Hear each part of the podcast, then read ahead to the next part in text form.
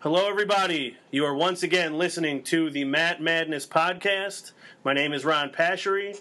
I'm here with my good friend Aaron Lloyd, and we'd like to welcome our newest co host to the desk today, Joe Roddermill.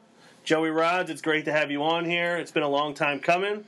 Uh, before we get started, we'd just like to plug one of our first gracious sponsors, uh, local Philadelphia author Dennis McGee, and his wonderful book titled Covered in Delco. It is the story of a group of high school seniors uh, embarking on their last year of youth. Uh, kind of goes over the decisions they make and the consequences that arise from those decisions, and whether we're ready at that age to deal with the consequences. Someday, hopefully soon, this will be a movie, so you might want to read the book before the movie comes out, so you could be one of those people that says the book was better. Book's always better. the Book's book always usually better. is always better. Covered in Delco, it's a great read. I have. it is a great read. I got into it It is a great read. It's going to be a great movie. Uh, before we get started, Joe, again, welcome to the show. Ta- Thank time you. out, Ron. I'm Time right out. Time. Yes. You, inter- you introduced us wrong. What did I do? We are the Grammy Award winning Matt Madness Wrestling Podcast. Okay, you're right. Everybody, do you want me to start it again? No, you. Welcome to the Grammy Award winning Matt Madness Wrestling Podcast. Slammy or Grammy? Slammy or Grammy? Is it Grammy. interchangeable? Now, this is Joe. Yeah. This is Joe. Yes. Eric, eat your heart out.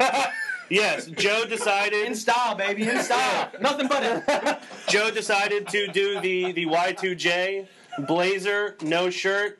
I think this look is going to catch on. I brought a little more flair with it with, with the gloves too. I mean, represent my boy AJ. So He did it. You got to get up there. He did it a little more phenomenally this week, I think. You know Uh, I did. You did. I like that. I like Um, Aaron, Eric, and I the first week kind of wanted to let the, the listeners know, you know, what type of wrestling fans we are, give them a sense of who we are. We talked about what we mark out for current day.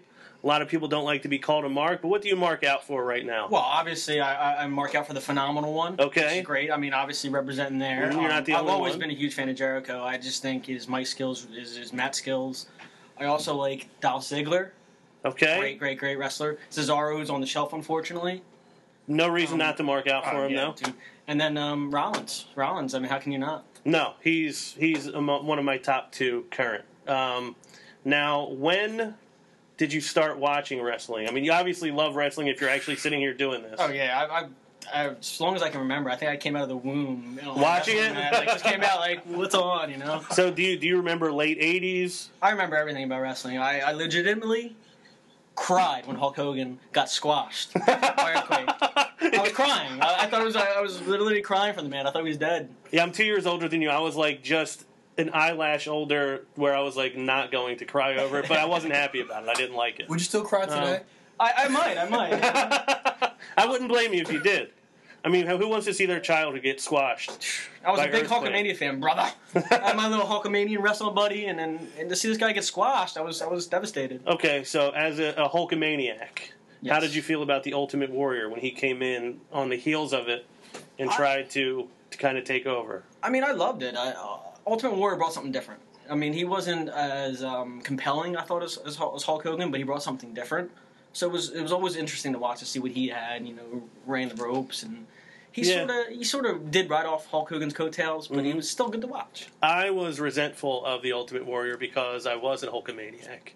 Aaron, do you have any memories of the Ultimate Warrior? You have any feelings on the Ultimate Warrior? What, what was what was it? The, the flash paper? I wasn't born. That's your memory? Yeah. Hall- I think it was Halloween, Halloween Havoc '98. Yeah, that, that's, my, that's my memory. Possibly the worst pay per view of all time, maybe. Worst match. Definitely the worst Damn. match of all time. Worst finish of all time. Yeah. I mean, I think Hogan burned himself with the flash. Yeah, he did. He did. Alright. He burned his eyebrows off. yeah. So Joe, you go way back. You go back, I guess, just as far as I As do. As far as I can remember, Um, so aside from that, if you had to list a Mount Rushmore of all time, your top four favorite, wow, wrestlers. Four, four, four. That's a tough draw. it is I mean, tough. Obviously, I'm going to go Hulk Hogan. Okay. that was my that was my childhood. That was my youth. That what brought me into wrestling. That's where you know I, I think he sort of revolutionized the industry at, the, at that point. Um, after that, I, I might have to go Stone Cold.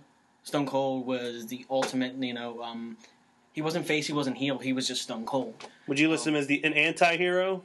Almost anti-hero. Yeah, Okay. I mean, he was a huge figurehead in the whole that whole Attitude Era. Yes. You know, um, Ushered it in.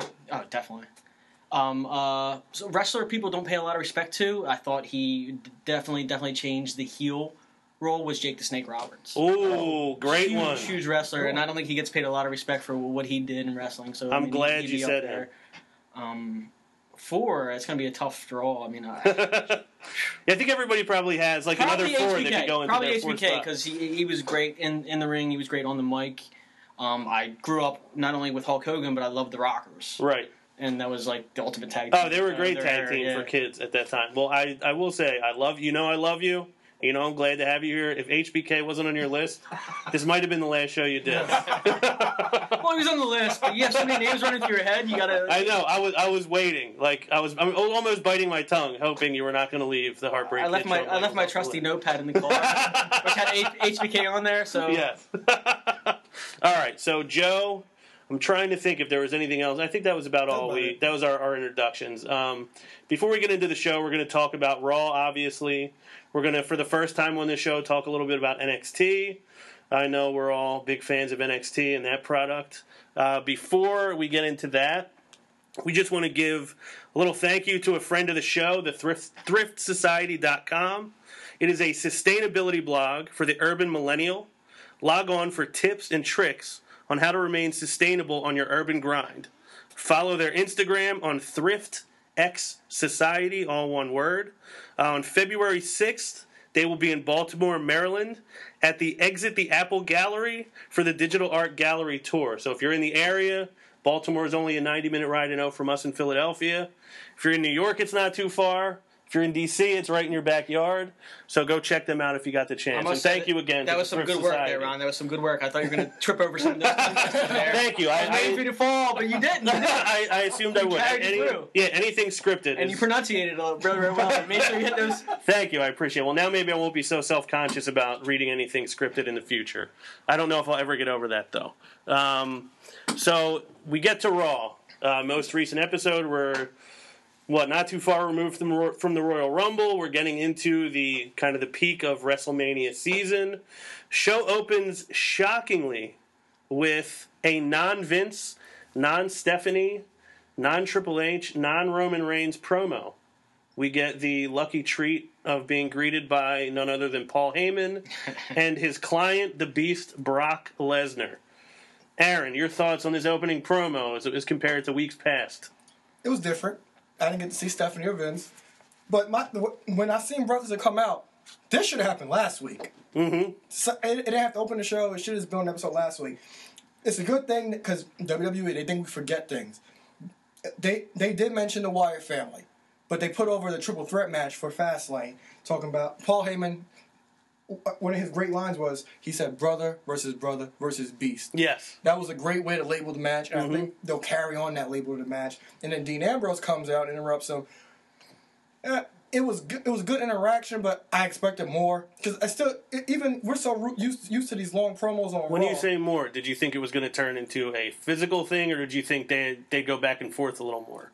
I just thought him and Paul could have had more interaction because I don't think him and Paul had much. interaction. Paul didn't say anything. Yeah, Paul didn't He say called him. Porky when he came out, and that yeah. was the end of it. Yeah, it. other than that, it, it was no interaction. I thought there should have been a little bit more interaction, and that was a pretty quick promo to start off Monday Night Raw. I mean, it seems like they're kind of pushing though that they want Ambrose, you know, head to head with Lesnar. So they were sort of going with that angle. Yeah, So you don't want to get in there with Heyman. I, I think as much as they want to build that, because I, I think I see a future there. I, th- I, I think I see maybe title title matches down. Well, the I do. Well, I. It's funny because I think it was maybe about a year ago, maybe a little more, when Lesnar was just destroying everybody. Mm-hmm. A lot of people were clamoring for an Ambrose feud, like Ambrose to be the one guy who could beat him because they know one, he's not as big as Roman, he's not as big as a lot of other guys. Um, and you know the fans love him, yeah. and nobody would be cheering harder than for Dean Ambrose going up against and the then Beast Ambrose, he basically challenged Brock Lesnar. He said, "I want to see what the hype's about about Suplex City." I love that. That's a yeah, I want to see what all the fuss He, is about. he didn't seem too impressed either. No, he didn't. No, I loved. Uh, I mean, I loved Heyman. Obviously, anytime he comes out, Far less attractive than Stephanie McMahon, though. he is. He is not quite as attractive You're a little Stephanie. disappointed. No. I mean, Yeah. maybe cup sizes are, are kind of similar, but not as. But that's about it. Yeah, that's, that's about That's it. the only similarity. The only one I see. well, so Heyman, I don't know if there's anybody that sells a match. It was interesting you said that that he put the perfect label on what that match is: brother versus brother versus beast. Nobody sells a match better than Paul Heyman. Uh, I don't know if anyone ever has. Um, but I, I really did like the, the Ambrose interaction. One, he doesn't get enough time to talk. No. They bill him as being crazy, and but he never really gets to say anything. Yeah. Um, I liked that he because that's the only thing different about this match is Ambrose is going to be in the ring with Brock. We've seen Roman and Brock. And, and that's kind of the way, uh, which kind of shocks me the way they're, they're they're billing it. I mean, it's a triple threat match, but it seems like they're almost leaning towards Ambrose Lesnar more than Reigns. Reigns is just there because he was in the title picture recently. Now, Well- do you think not to cut you off, Okay. but do, do you think some of that is because they're trying to pull an old Vince Russo swerve? Yes. Remember, I texted you about this on Saturday. I have a bold prediction. Uh-huh. Listen, you'll love this, bro. Yeah, I've been I've been I've been waiting for the bold prediction for three days now. Yes. All right. As bad as WWE has booked Reigns, there's one thing they've done right, and that's have us have sympathy for this guy. Mm-hmm. So we already know somehow, some way, he's going to win at Fastlane. We already know the Wyatts are going to interfere, take out Brock, and somehow, some way, Ambrose was going to be to take the pinfall at WrestleMania with the Rock in Reigns' corner, which is more than likely. The ultimate swerve will have Ambrose interfere and cost Reigns the title for the second consecutive year, being screwed by his former brother. I like that. What do you think? I mean, do you think that's the swerve they're leading towards? Would you like to see an Ambrose turning on Roman? I, I, don't, know if I want to see him turning because I, I feel right now we don't have enough face quality faces in the WWE. I mean, we have people that are in and out like Jericho, which is a good face, but he's I mean he's never going to be the the title kind of guy Right. he was in the past. So uh, to see him go the other way, I mean you're gonna you're gonna be sitting there. I mean unless they start pushing AJ Styles up there, which I don't see coming anytime soon. Maybe Finn Balor moves up to the main roster, but I mean you still need some face presence out there. Yeah, that's why I'm not sure. I mean, I would like it. I wanted to see Ambrose turn at Survivor Series. I called it every pay per view in the summer. What, that Ambrose was going to turn? You gotta be right Eventually, yes, you were going to be I called it every month. Keep throwing at the walls. Exactly. but that will be the perfect spot for the second consecutive year to be screwed by your by one of your best friends It would be in the main event at WrestleMania. It would be controversial and it would help sell the pay per view. I can agree with that. and Ambrose turn heel. Check the ratings, bro. Yeah. so you like that swerve? Yes. It's better than the uh, what was it, Judy Bagwell on a pole match or whatever. I'm still waiting for that Nikki Bella on a pole match. and I know you're, you're a big fan of the uh, the David Arquette title reign. oh my! Probably your favorite swerve Oh, of all time. Um, we may be getting a little bit. Well, I may be getting a little bit ahead That's of just myself. bad for business. Yes, but so Today. Seth, Seth at WrestleMania last year, you know, keeps Roman from winning the title. If this year a second member of the Shield keeps Reigns from winning the title at WrestleMania, do you think that is what finally sets up the following WrestleMania for the Shield triple threat match that everybody has been clamoring for? I- or do you think they're going to save? I mean, I think they broke them up too soon, but I definitely would have thought they would have had that match by now. Well, with Seth coming back, he's what he's scheduled to be June, July. Re- the title's in between Reigns and Ambrose. I think that'll be a, a, the, feud between um, um, probably Payback, Money in the Bank, and Rollins should be back. So I don't see a problem with that. Would it happen at SummerSlam? So you think that could be a SummerSlam? It could possibly be a SummerSlam main event. All right. Well, I mean that'd be good too. I mean they're trying to make SummerSlam like The second WrestleMania. biggest, yeah. So I guess that's a good way. Because there's no to doubt Seth about it. Rollins is a coming back face. I'd be surprised if they last that long. Because I mean, one thing WWE hasn't done recently is carry feuds Right. over multiple pay per views, maybe two at most, and then they start going in other directions. Um, Yeah. I would like to see that. It would be interesting to see how they could sustain that over that that time frame. Well, yeah, they're three of the best. I'm well. I mean, Rollins probably the best for me. For my money, the best worker in the company right now. Ambrose, incredible. Reigns, I don't think is quite on their level, but he's obviously the guy that we all know that Vince has. You know, you know, up on the pedestal, so we know he's always going to be in the picture. Um, you're right, though. I think some of the lower card feuds end up getting you know for maybe three or four pay per views. Um, but yeah, like the main event feuds, it's, it's almost like a one off most of the time. You don't get to see, and part of that is because Lesnar has been the main event guy, and he comes and In goes. and out as he pleases. So I guess they're a little bit handcuffed with that. But I guess to get back to to Raw, um, I thought it was a good opening sequence. I think it built. You know, we're what? How many weeks? Three weeks out from Fastlane. Yeah. So it's it, there, it's a good start to the build for that. It's good to see Brock on TV. Always good to see Heyman, and I think it you know it kind of planted the seed for what would come at the end of the night. Um, covered in Delco once again, a great book. Uh, Joe can't get enough of it. you may want to read it bef- again before it's on the, the silver screen, maybe in a couple years. Um, so after that, actually, the, another thing I liked was uh, when Heyman called Ambrose and nut job and a whack job and all that, and then he called him a what was it a, a trala a tralala goutier or whatever it was tralala goutier. Yeah, I, I think And, you're about right uh, with that. The yeah. Tralala Goodier. I, when he said it, I didn't know, have any idea what it meant. Uh, there was a callback to it eventually in the show, but first match we got Kalisto against Rusev, another League of Nations member that's getting thrown out there We got Lana. as chum. We did get Lana, but she's now she's walking behind Rusev. well, they made up because he's still mad at her. Is that? I mean, is that why? Uh, it's, Baby it's, mama drama? yeah, it's jarring to me to see that she was like in like in charge of him basically for the whole time he was building, you know, towards the Cena rivalry and the U.S. Championship and all that, and now she just goes out there with him like she's just. Lana's a dominatrix, you know. Rusev likes to be submissive in a way. I mean, I guess I mean I just I don't like that she went from a very powerful female character to she's just in the background. Well, let's just see, let's, let's just be glad she made it on TV this week. Well, it's good to see her back. Yeah, I mean, we don't see it all the time. Um, match, it wasn't a great match. Um, did not equal. What was the opener last week? It was Owens and Owens Ziggler and- last week, yeah. right? So this obviously was not going to live up to that. no, Kalisto was a lot of fun to watch. Oh. Uh, he's kind of the uh, the poor man's uh, Rey Mysterio Jr. Um, I don't think he has quite the uh, energy or charisma that Rey Mysterio had, but he's fun to watch. He's got unbelievable offense. yeah, There's nobody else in the company It's that nice to see them does. give a little push to the little guy for once. Right, I mean, well, that- they don't they don't do that too often. No, they don't. And announcers actually put over the fact that he's little, he's an underdog, which you said something earlier about Roman being sympathetic. They don't have a lot of sympathetic baby faces in WWE anymore. And they're making Kalisto sympathetic. He's small. They're calling him a mosquito. He's an underdog every time he's out there. He's not supposed to win. that's one thing JBL could do.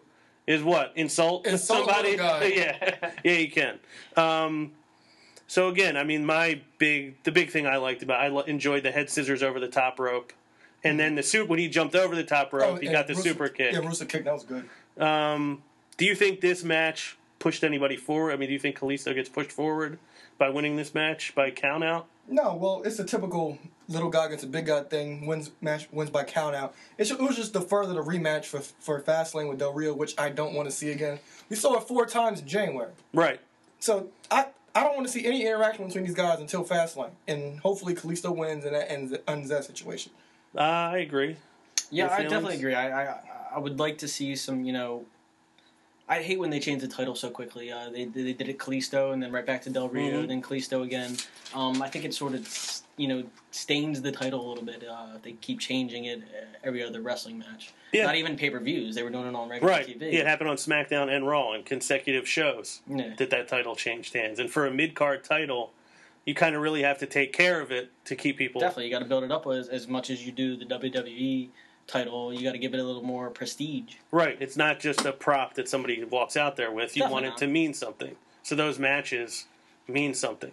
I do think, though, uh, Kalisto is going to hold on to it for a little while, and I don't know if you'll agree with this, I'm about to throw a dollar in that jar because John Cena, who I'm not the biggest fan of, made that title mean something. He made a, a fun. You can throw that in there for me. I can't read. Boom. Yeah. he gave us a fun match for the U.S. title every week on Raw. Yeah, the open challenge was Yeah, you know, it was exciting great. for the title. It, Mhm. it made you interested in the title. Exactly, and I think Kalisto can give us an entertaining match for that title on Raw or SmackDown on a relatively, you know, regular basis. Well, apparently SmackDown is, is the is the new home for the U.S. Open Challenge. Him and Neville had a match. and I heard great things about that. It was a great match. Well, I don't know if you remember. I think last week I said that. Yeah, you It'd said be- you, you, fu- you have fun matches, and I, I saw that. I was like, Neville got a title shot. yeah. And I think a lot of these small NXT guys that they don't take seriously yet, like that that U.S. title with Kalisto holding it, could be kind of like a breeding grounds for these NXT guys to get some exposure again. So speaking on that, being Mm-hmm. my first show, uh, where where does the panel stand on Neville? What, what do you think about Neville overall as a wrestler? We haven't Amazing. discussed, yeah, we haven't yeah. discussed him much. He's yeah, unbelievable in the ring. I do think, like Vince always talks about, Cesaro doesn't make a connection with the crowd. I think Neville is one of those guys that every kid loves because he's fun to watch. Definitely. I think there's something personality wise that he might be lacking, but I think he can get there Something if they give him something. yeah, like they if they give him enough time to have a character. And that's the problem. A lot of these guys don't even get the time to have a character. No. They either get to go out and have a match, or they're in the in backstage and they're having a an interview and somebody knocks them out while they're talking. I think the promo and the interview is an important part of every character Oh, that you're trying to build. Definitely. You, you need promo skills. You need to be on that mic. You need to be able to sell yourself. Not just go out there and do the ride back, ah, I love life kind of. Yeah. Don't get the book. yeah, he, he does talk about the secret quite a bit. Unless you get covered in Delco. That's the only book. Just saying. That's the only book you're allowed to Yes. plug on Raw from now on. Okay, we'll talk to Triple H and Stephanie about it. That's Um, my boy. yeah, I do like Neville though. I think he's he's incredibly fun to watch. He's amazing to watch in ring, and I, I do think he's got something. Uh, and I would like to see maybe WWE step up for once and push one of these guys. Yeah, it just doesn't happen. Or you you think they're giving them a push, and then they immediately get pushed right back down. Definitely. I mean, Tyler Breeze came out, they pushed him right in a feud with Oh. Ziggler, and now he's gone. yeah, he was getting crushed last. last Yeah, he was Raw. out of the Rumble in what ninety seconds. Ron, this is a family show. Stop talking. All right, I'll leave I'll leave that alone for now. Pl- don't don't go back to it. Yeah, if we're lucky, we won't have to go back to it. Okay, so Kalisto, Rusev. I guess it is fun sometimes to see a big guy, little guy match, uh, but hopefully Kalisto gets a chance to act to actually hold on to this title for a little while. Um, we got the backstage segment with the WWE title prominently displayed. Nice Ambrose and Reigns gawking at it a little bit. You get Stephanie interacting with the two of them, you know, putting over her husband. Um, teasing a little bit the idea of them turning on each other by mentioning Jannetty and HBK. Jannetty never saw it coming. They mentioned how, you know, Orton and Evolution never saw it coming. Rockers. They, yeah, they mentioned, yeah, you miss them still, right? Yeah, I do. I have a special spot in my heart. And as you should. Special I mean, shot in my hair. This chest. It- yeah, it is almost shockingly hairless. and it's pure white. It's I, lo- I, I'm the Sheamus of this, of you this are. podcast. You are. You, the Irishman loves to fight, Michael. Michael. we he, they also I think she also oh, she mentioned Rollins. They never saw Rollins turning on them coming. So they're teasing, and I think they're maybe hinting at that a little too much. Um, Well, the thing is, Roman and Dean didn't fall for it. Because Right. Stephanie said, people see you as Roman's sidekick. Dean, Dean's like, Dean, Dean said, no, he's my sidekick. I love that, by the way. and there was no, like, hey, what are you talking about? This and that. Even in the tag match, no dissension between them. hmm So, So if that does happen, everything comes to fruition like we were talking earlier. You have Dean Ambrose turning on on Roman Reigns. Do we potentially see Rollins come back face? yeah. Oh, there's no Babyface? doubt doubt Roman's coming back babyface. I mean, it's Rollins. There's no doubt. Yeah. There's no doubt. Well, from the second he went out, all I could see was his music hitting and him coming out, like when Triple H came back. Um, And yeah, in the garden, there's no doubt he's. Yeah. If that does happen, it would set up a great way for him to come back face. Mm-hmm. You know, Triple H turning on him, the face of the WWE, He left him out, so now he's on his own and he wants to prove he's the man. And it, it'd, be, it'd be very interesting to see that. uh, all Yeah, come- the only the only problem I see, and again, if anybody feels differently about this, but I think the only problem with Seth being a babyface is he's always going to be number two behind Roman, if he is. And I think him not being according to the crowd. well, no, but In their mind, it's always going to be that way. but whoever the crowd loves most is typically never going to Yeah. be No. on the top. I mean, we saw Vince's with, ego gets. But even gets when in the Seth Rollins was healed, they still loved him. yeah. Well, yeah, there's a lot of people like that that they just they like who they like. We like who we like. It doesn't matter if they if they do a heel turn. I mean, we'll we'll like who we like. It doesn't matter. Because even at SummerSlam against against, against Nikki Bella's boyfriend. hmm oh, you're really holding on to them dollars Oh, today. Who's this? Who's her boyfriend, by the way? I don't. I, name escapes me. I'm kind of like lost on, on The this right former world champion. Oh, that guy. I'm feeling a little generous tonight. It's, it's John Cena. The 15 time champion. You can't see me. You can't see any more money in Yeah, wallet but in that match, you couldn't tell. In that in that match, you would think that Rollins was the face. No, you would have thought that. I mean, well, he came out in white, You know, White doing frog splashes, and which was brilliant. Phoenix Phoenix flies and stuff. Like you would think he's the face. You would think that. I mean, his style is definitely a baby face style. Um, and I would like to see him get to be a baby face. I just worry that He, would be an excellent baby face. He's got excellent in-ring ability. He's got uh, superb mic skills. Mhm, oh, he's grown by leaps and bounds over the last year and a half. I mean, ever since he turned. 'Cause that's what I always thought. I was like, I don't know if he'll ever be good on his own because I don't know if he can talk.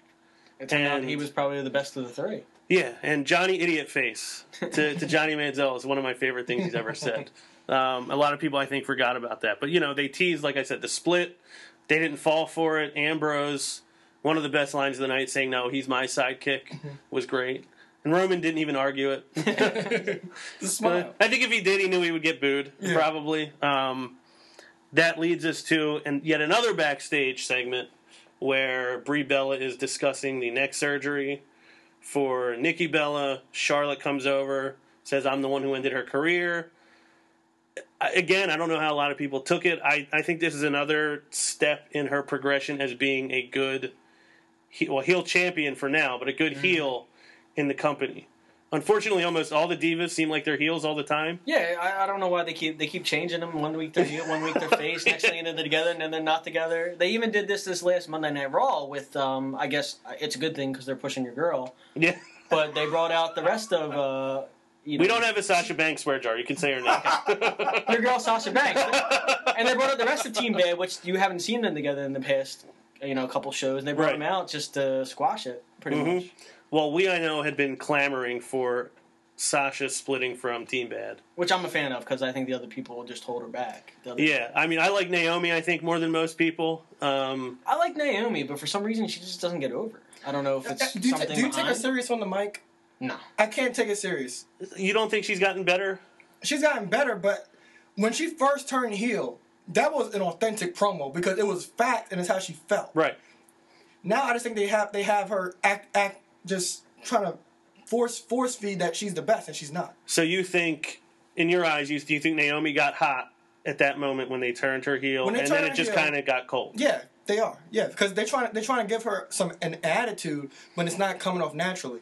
But when she first turned heel, the first promo she cut, because that was all facts. See, I think some of the problem was that they tried to make them be the female New Day, and that's not who they are. Well, that was later because I don't know if you've seen on Instagram their backstage shits. Yeah, I did. They're amazing. yeah, they are. See, amazing. that's funny, but what they do in the ring yeah because they, they, always try, fell they try flat. too hard. Mm-hmm. Yeah, I, I, I definitely think that uh, it was time for that split. Um, I was happy to see it. I s- so now here's the thing: is Sasha a babyface now, and is she still going to be in this little bit of a feud with Becky Lynch, who also is a babyface? Well, I think they started to, you know, slowly turn her baby face with her and Becky Lynch standing side by side last. Um, you're, I think you're going to see that feud sort of going forward, maybe in the next show or two. So maybe they kind of have You're each other's back a little bit, Yeah, a little, little, little bit. which mean, I wouldn't mind. I mean, they were.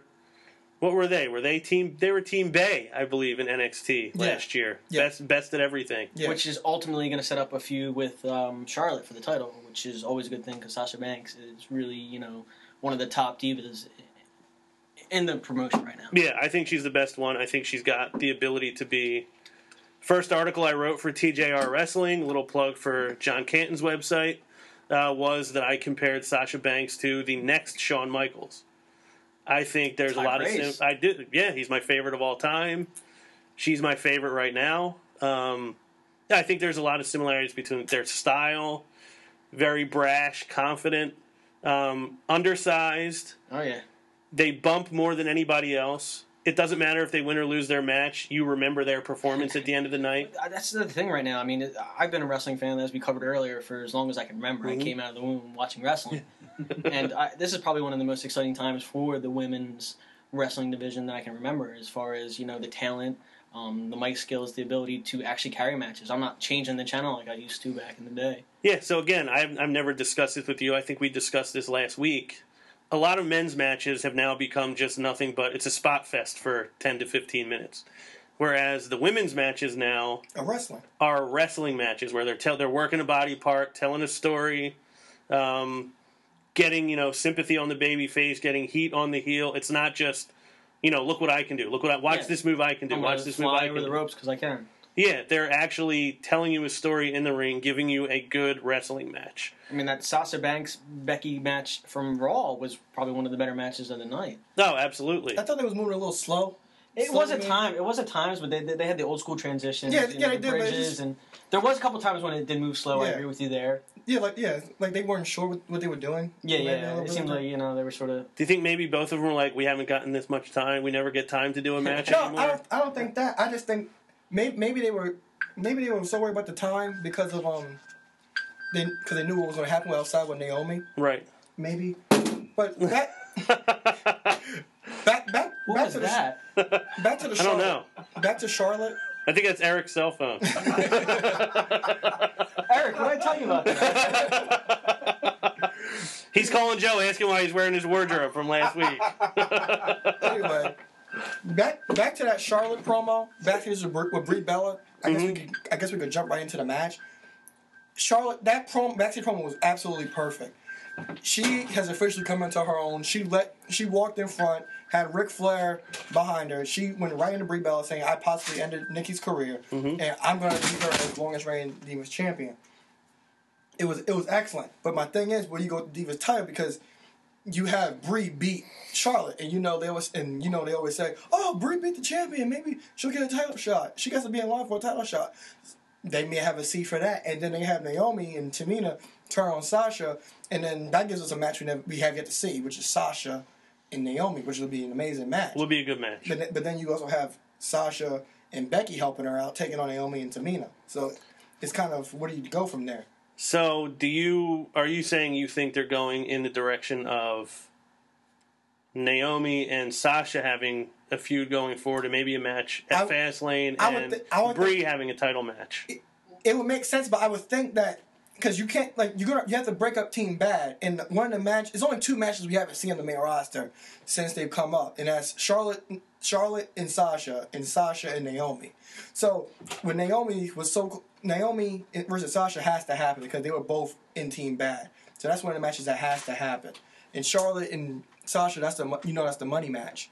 So I think it's hard it's hard to say because they have Brie beat Charlotte and they have Sasha and Becky against Team Bad. I, I sort of agree with you there. Um, the way I see it playing out, though, is that they're going to set up that triple threat match with you know Brie, Sasha, and Charlotte for the title at WrestleMania. So you, you are going to see Sasha think- feuding with the rest of the band for right now with Becky, sort of building towards that. That's the way I see it going. Well, I had Paige in that part because I don't see them leaving Paige off WrestleMania. So was it a fatal four way? You had a- you had a I fatal four-way. four-way. Fatal four way. So Yeah. I mean, we're, But they we're on haven't the inserted page. Paige into any That's of the this problem. shit. That's the only problem I have because they haven't had Paige anywhere. Yeah, so that's that's my only thing. But it's kind of odd. They can go Charlotte versus Brie on a, maybe next week Raw or or or possible SmackDown going down going down the road. But that Sasha Naomi match, I think that would be a feud, maybe a Fastlane match or before Mania match. Okay. Um, it does. I never in a million years would have thought Brie would be in a Divas title match at WrestleMania, but No. do they, as much as they love Total Divas, would they have a Bella not featured on the WrestleMania show? I think they would. They would. They, they You think so? Because Nikki, Nikki was their money, and and espe- everything. There's no doubt Nikki was the money, especially in the booking. I don't think they can. I think they would would have Brie off. Um, uh, yeah, I don't know. I, I kind of think that she will be involved. Um, and there I hope not, Yeah, but you never know. You don't. I mean, the reason I would say that is again. I mean, before she beat Charlotte last night, I probably wouldn't say she's in the match. But all of a sudden, they throw Charlotte losing to her. There's some significance to that. well, it was tough to, to show Charlotte being cocky because she she lost being off guard. Um, yeah, I guess so. I mean, I do think though the ultimate thing I took from that was Charlotte being, you know, still growing into the heel that she's ultimately going to be, which I think is a good thing. She was not getting over to begin with, so I think it's good to see her getting over as a heel. Uh, that from there, we moved on to the Usos and Axel and Rose with Heath Slater. Social Outcasts, my new favorite faction in the WWE. You don't like them? What don't you like about them? Please, you have the floor. Uh, Step it's, into it's that. Just something. I needed Bo last night. Yeah. I think Bo makes it work for me. Well, Bo. Okay, I will give you that. Bo not being Bo there. Rida? Yeah, Bo Ryder. I mean, do you like the Social Outcasts? I like the Social Outcasts. They're, they're they're very entertaining. I mean, the one thing though that kind of is detriment, detrimental to that, and kind of cut into what we're going to be talking about later is they have member of Social Outcasts losing on NXT. Mm-hmm. So Yeah. it's, sort of detrimental to what they're trying to do with Social Outcasts. It is. What what I'm hoping happens with them is they get to for the next couple months they get to be the comedy aspect of the show. Yeah, they're they're sort of taking the place of the three man band. Yeah, and then eventually they get to start actually winning matches. I mean, who would have thought this time last year that New Day would be your world famous two time champs? and who would have thought we'd still be feeling the power of positivity at this point? The reaction they got at the Rumble last year, you would not have thought I don't that they would be where they are right now. Unico. yeah, the Golden Unicorns, um, the Grammy-winning Usos. In case anybody didn't understand Aaron's joke at the beginning of the show, that was where the Grammy-winning podcast came from. Lillian Garcia, bless her soul. She needs to go. yeah, the Grammy-winning Usos. I need JoJo. yeah, and, I the, think. the, in the Fink. Could you see The JoJo thing. though? I mean, she's like, yeah, you'd have to get a new camera angle, I think, for her. Um, or at least a couple boxes. yeah, this is a pretty basic tag match, I thought. Super Kick City. Yeah, and again, we mentioned last week, super kick overused. I mean, it's just getting Um, the Usos over the way I saw it. Is I mean, getting Usos more time, getting them over is the way I saw it. Yeah, which is what it was. I mean, they know that they're not having a lot of luck lately with those guys, especially going against them. They need a break from the New Day because they're not going to ever get cheered. They have a lot of against the New talent on that roster. I don't know why they start, you know, building up the tag division a little more. They can have some solid matches, not just squashes, and um, you know, put some more prestige behind that title. Yeah, Don. Well, the tag division is the best it's been in years. Um, the future is very bright. If you watch NXT, there's a lot of great tag teams down Oh, there. there's a huge amount of great tag teams in there. Yeah, I mean Corey Graves, and we'll get into this later when we discuss NXT. But Corey Graves mentioned it as every tag match on that show matters because they're all good. Yeah. Um, anybody could be a, a championship tag team in NXT. So I think the tag Literally. division. Yeah, We'll get to that. yeah. well, this moves us on to a Miz TV segment. Uh, I typically am not a big fan of Miz TV. I think we could usually do without it, but we got the phenomenal one, AJ Styles, who did not get one word in. Amazing. I think the only thing he may have said was, "Are you going to let me talk off mic?" Yeah. Um, He got a couple quality hair flips back there. He did. So that, that's kind of I did enjoy though Miz sarcastically putting AJ over, like telling his whole life story, telling you about what he overcame as a as a kid in high school and uh, his career before he got here, and then you know he obviously puts him down with he was the big fish in the little pond. Now he's just a redneck rookie, and then AJ obviously does to Miz what pretty much everybody does. uh, you know he took him out. Did you think this was an effective use of Miz TV, and do you think this was a good use of AJ on Raw? This is an effective use of the Miz TV and the Miz because this match is for SmackDown. This is to put, AJ over. That's that's all. It, that's all it says. I've I've said it all the time.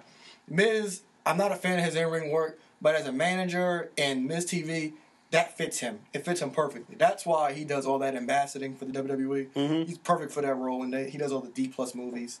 Yeah, Uh-huh. he does.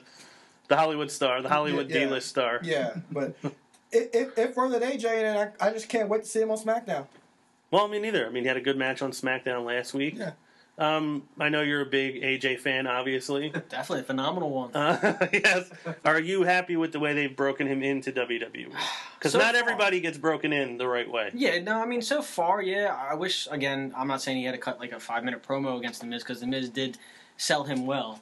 But I, I would have liked to have seen him get a couple words in edgewise. Maybe, you know, just some smart remark like, you want to see how big I am in this pond and, and then and then attack Miz. Right. He just went straight into the, you know, being sat in the corner and yelled at and talked down to to just attacking him. I would like to see a little more.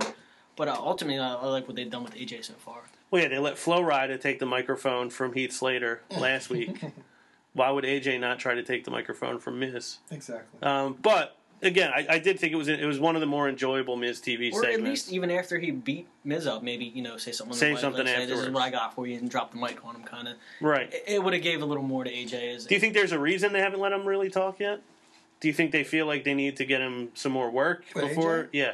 No, because he's only been on the roster for two weeks. He had a promo last week, and the Miz TV segment.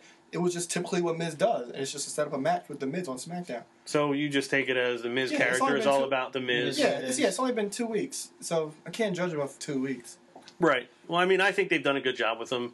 He got almost a half hour in the Rumble on his Yeah. debut. Uh, he got a win against Jericho that was in a great match. one of the better matches we've seen on Raw in a while. Uh, he got to finally do the Styles Clash. It was teased for a while before a he finally times. got to do it to Curtis Axel. And now, yeah, we get a SmackDown match with The Miz, which I assume will be a good match. I need to say this. I need Cole to get a promotion to get a commentary. I need Mauro calling everything. Oh, he's the, he's the he's, best. He's, he's the best. He knows moves. He knows history. He he was especially when AJ was fighting Axel on SmackDown. He he did an amazing job covering AJ, and then we get Heel King being Mm-hmm. negative as he can be, talking about I've I won titles all over the world, but when I come to WWE, it don't matter. So Yeah. he, so he's basically putting down AJ. But Mauro, I need Mauro on commentary. Do you think there's ever a day he's the Raw commentator? Do you think it's Michael Cole Uh, until Michael Cole until doesn't Cole gets a promotion? I need Cole to I need Cole to get a promotion now. Do you have the commentary? Does commentary. he get the Howie Roseman promotion? I need some co- something. Yeah. Promotion, demotion. I need something. Should we start a jar for that too? The, the Michael Cole promotion jar? I don't know. I don't know how that would work. I don't know that we could buy him a promotion. I don't think, we have should enough put dollar money in the jar to start, and we take money back every time he doesn't get a promotion. Okay, that I think that works. Yeah, I, I do agree though. Uh, Ranallo is light years He is. better than Michael Cole.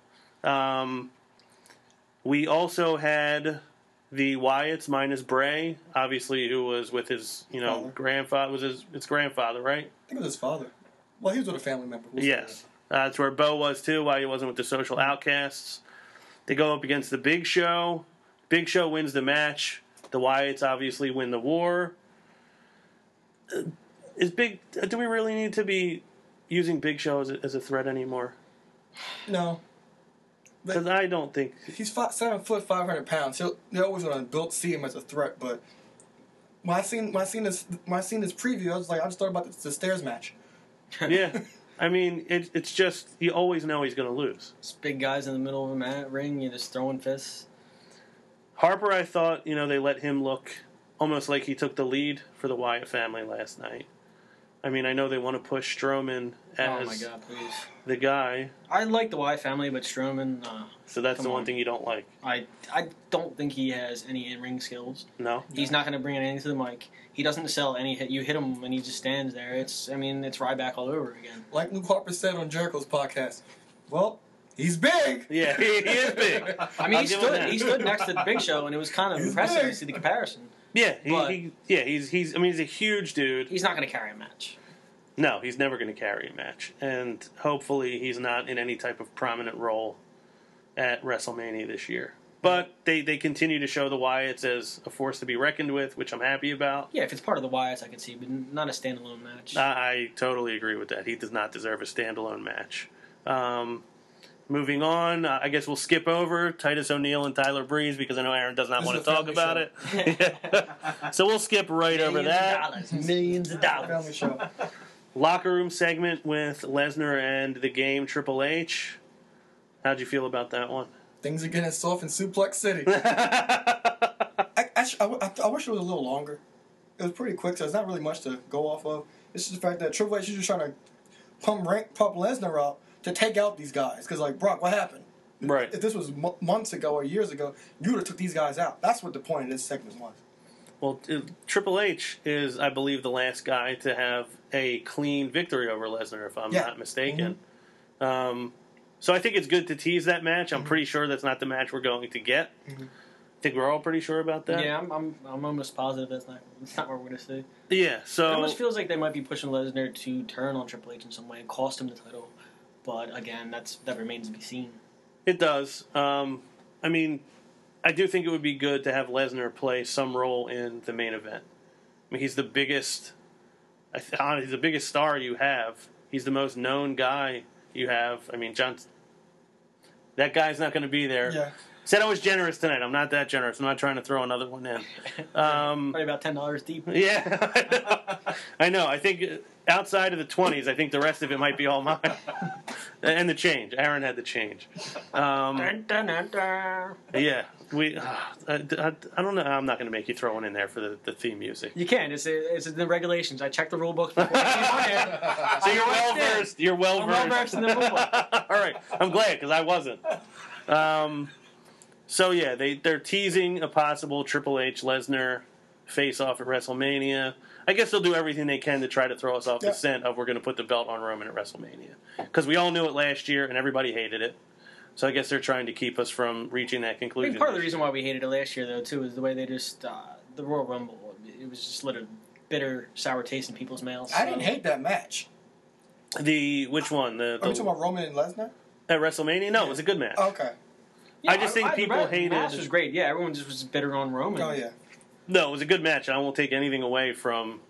I mean, I was fully engaged in that match before Seth even came out, Yeah. and I was actually sitting there because Brock. There was this speculation whether he was going to go back to UFC. He signed the big contract right before, so it was like, okay, well, do they keep the belt on Lesnar because they just invested all this money on him? And the end of that match before Seth came out, I was literally had no idea what was going to happen. I was into it. I, I was drawn into it. I, I first started watching the match, you know, and Lesnar is pummeling Reigns, and I'm thinking, you know, this is the same squash we saw with the guy I can't really mention yeah, on radio. at where he just gets beat up, uh, you know, for like 20 minutes, and it's not entertaining. And then you know Roman Reigns um, turns the match, and it, it becomes a more, you know, more of a battle. And I thought that was great the way they did that. Well, that was one of the best things they've ever done with Roman was have him take that beating where he's getting no offense Yeah. in, but you he- you know he's he's kind of laughing. It was- Maybe one of the only times I've enjoyed Roman laughing. It, it was a perfect story because like, okay, kid, come on, let's go. And they had no interaction except when, when they played snatch with the belt. That was a great match. it was a great match. That was like old school in the schoolyard. You just go punch for punch for your Yeah. friend. You sit there and you see who stands. You take the guy's best. He takes your best, and then right, and Roman. I mean, they they made it look like they made both of them look really strong. I mean, obviously Lesnar threw him around like a rag doll for 15 straight minutes. Mm-hmm. Roman absorbed all the punishment. He started to get his win back towards the end, and then obviously you all know how it ended, and we were, I believe we were all happy with how it ended. That was the best case scenario as far as I was concerned. Um, but I do like that they're they're at least leading you down different paths with what the WrestleMania main event is going to be. They're not showing you their hand like they did last year, which we all, we all knew before the Royal Rumble exactly what was going to happen. Well, they kind of are showing their hand because we all know what's going to happen. well, right. I get okay. So but you're they're right. only showing Uh, the backside of their hand, not the whole. hand. kind Well- of a magic trick. yeah. Well, we move on to another a rematch from the previous week. And the week after that, and the week before Yeah. that, and the week before that, Hey, I don't care how many times they wrestle. If they put in matches like they did the other night, I'll watch it. it was better than last week. week's. I'll watch it. Uh, it week. was a great match. It was better than last week's. What I think one of the things I liked about it was I've said this many times before. I've kind of been turned off to Ziggler because I just look at him as the guy that every match you put him in, he's just going to lose. Yeah, I was shocked about this. He gets a clean win on Owens, hits the zigzag, gets the pin. I didn't think we were going to see that. I just figured we'd see Owens get another win. Uh, the good thing is, I think Owens Owens is one of very few guys who always carries himself in the right way, where he's never going to come off as a loser. You know, he's got the whole prize fighter gimmick. He doesn't have a prize right now, but you always look at Kevin Owens like he's a legitimate. He could legitimately win any match, no matter who he's in there with You know? he can afford to lose a match. And they built that up with him from day one. So you go in there, you, I mean, you know he's going to be standing toe to toe with anyone they put him in the ring with. Yeah. Do you do you think this is a feud that's going to continue? Do you think they may have a match at Fastlane, or do you think this is just something they keep doing on Raw? Um, I'm not sure because, like, I because in this match, well, Kevin Owens ad libbing in the matches are amazing. Yeah. a world champ, former world champion. Are you kidding me? He's like- he's like, "No." but it's hard because so I'm shocked Dolph got this win because he never beats Owens, right. and it's like, okay, you got this win, so where do you go from here? I'm not even sure myself. I, I don't know either. I, I think it is something they could continue to do. Like we said, they get in the ring together. We know it's going to be a good match.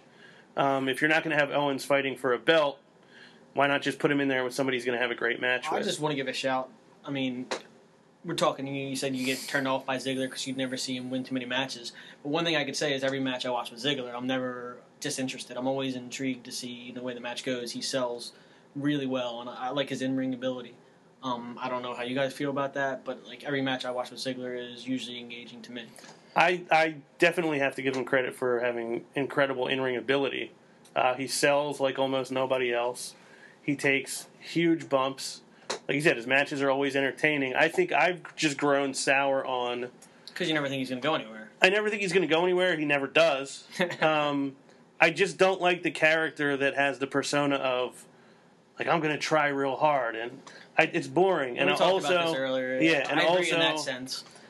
you get compared to Shawn Michaels. Obviously, he's an inspiration on you, as well he should be.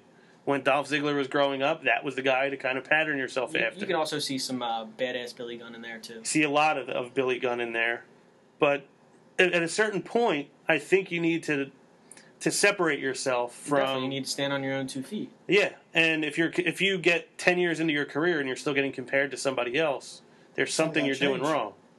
And I I put that on him. I mean, has he gotten a, a fair chance? Probably not. He probably should have had more opportunities to do more than he has. They gave him such a limited title reign when he when he did win the title. Those were Right. jokes. Yeah, Yeah, I mean, I like. I personally enjoy him more as a heel than I Yeah. do. Well, the thing with Dolph as a heel, whenever they do turn him heel again, which will probably happen eventually, there's no Vickie Guerrero to give him heat No, or, or an AJ. that's true. So I'm not sure how he'll be on his own. Could he be a Paul Heyman guy? Huh? Well, I, I mean, Yeah, I would. interesting stable there. That'd be interesting. With Lesnar not being able to be on every show, you know, with his other prior engagement and everything, that you have That'd be Dolph Ziggler interesting. to be able to carry. I wouldn't hate that. It would definitely keep him keep him interesting. Like I said, his matches are always good, but I just don't have any type of investment in them. Um, and I'm tired of seeing him warm up the band. That's somebody else's thing. It's not Yeah. yours. Stop doing it. Uh, but it, but it was a great match. I was happy to see him get a win over a legitimate opponent. And hopefully, you know, I, w- I would like to see them get a match at Fastlane. Like I said, if Owens isn't fighting for a title, he should at least be in there with somebody that he could put on a great match If with. we do have a Fastlane match with these two, do we see some kind of gimmick in the match, or is it going to be a straight match? I know generally at WrestleManias they don't do gimmick matches um, as they would in other pay per views. What are your what's your opinion? I don't know if they give Owens another gimmick match that fast, because then it, it starts to look like that's you're making that his thing, and you can't do gimmick matches all the time. I wouldn't. Again, I wouldn't mind if they did because both guys. I mean, if they did a last man standing match, if they did a ladder match, if they did any kind of match, I could see maybe a two out of three falls, which I think would be great for the t- two people with such great in ring abilities. uh, that would be unbelievable. Two guys that I was going to say with good finishers, but Dolph rarely actually finishes anybody finishes anybody with a finisher. Yeah, and it'd be a, it'd be a nice holdover until WrestleMania season because I think I still think Kevin Owens is facing the Undertaker. Um, I, I think I, I think I believe You that had too. that. You had that too. Yeah, I, I wasn't sure if I did or not. I had forgotten. Thank you though for remembering. um, but again, a good match. We get the highlight of the show for me. Sasha Banks comes out, cuts a promo, announces her. We already talked about this a little bit, but she announces her departure from Team Bad. Um, says, you know, we're still family, but I'm a competitor, and I want to do this on my own. I'm tired of being backstage watching other people take my spotlight. I am the boss. Nothing will stand in the way of me winning the Divas title. Naomi and Tamina come down. They say, We're competitors too. We got your back. They do their little unity handshake, and then they interfere in her match. So I guess we don't have to re, you know, step over that again. We think that we're going to probably get at least a little bit of a feud with Sasha and Naomi. Probably get a few good matches out of it. Yeah, definitely see that going that way. Yeah, I mean, we may get some some good uh, microphone work from Naomi at this point because she may have some bitterness that she's getting passed over by another younger performer who hasn't put in the time that she has. Yeah, and um, we need. We all, I always thought this. We need secondary storylines because you can't have all these women after one belt. You gotta have them doing one thing. Because if you have everybody going after the belt, it's like one. It's only a two per, two person feud. So this this is a secondary storyline with Brie beating Charlotte. Like I said earlier, you could probably have Brie face Charlotte at Fastlane maybe, and then have Naomi and Tamina versus Becky and Sasha at Fastlane as well as a, as a secondary feud, and then you can get back to that title picture. Right, she's ultimately going to be in the Divas title match at WrestleMania, Yeah. but she doesn't need to necessarily be in a title match at Fastlane. I think it's smart to save it because there's probably not going to be many people that get a pop that she's going to get when she comes out at WrestleMania. I assume they're going to put that belt on her at WrestleMania. I can't imagine they wouldn't. So they might as well save it. I mean, unless they drag out Charlotte a little more, which you know give her more time. But I mean, I wouldn't mind seeing Sasha come out on top. I mean, I think it's the smart thing to do. I think the people have been wanting it for a long time. I think she was off TV for a month. She's back now. Uh, she kind of announced, "I'm here. I'm ready to take this belt. It's mine." And I think they'll give it to her at WrestleMania ultimately. Um, Sasha and Becky's match, we already discussed that. It was a short match, a little under four minutes, I believe. Um, and then we had the interference. Jericho's interview with Renee Young, he puts over AJ Styles even a little more. Um, what do you th- What do you think is going to go on with Jericho from at this point? Well, I think you know maybe SmackDown or Snack either SmackDown or Raw, you'll see the heel turn come come full, and they'll have another match at Fastlane, I think, and I, I think that match will be way better than the match on Raw because one thing that I, that I realize is all these guys AJ's facing unless unless they're from the Indies, this is the first time that he's wrestling them. Mm-hmm. So Yeah, they're gonna come a there's little learning curve. yeah, they're gonna this learning curve. They're gonna be a little sloppy. They're not gonna be perfect, but I think that I think they'll face each other again at Fastlane, and I think it'll be a way better match than that Raw match.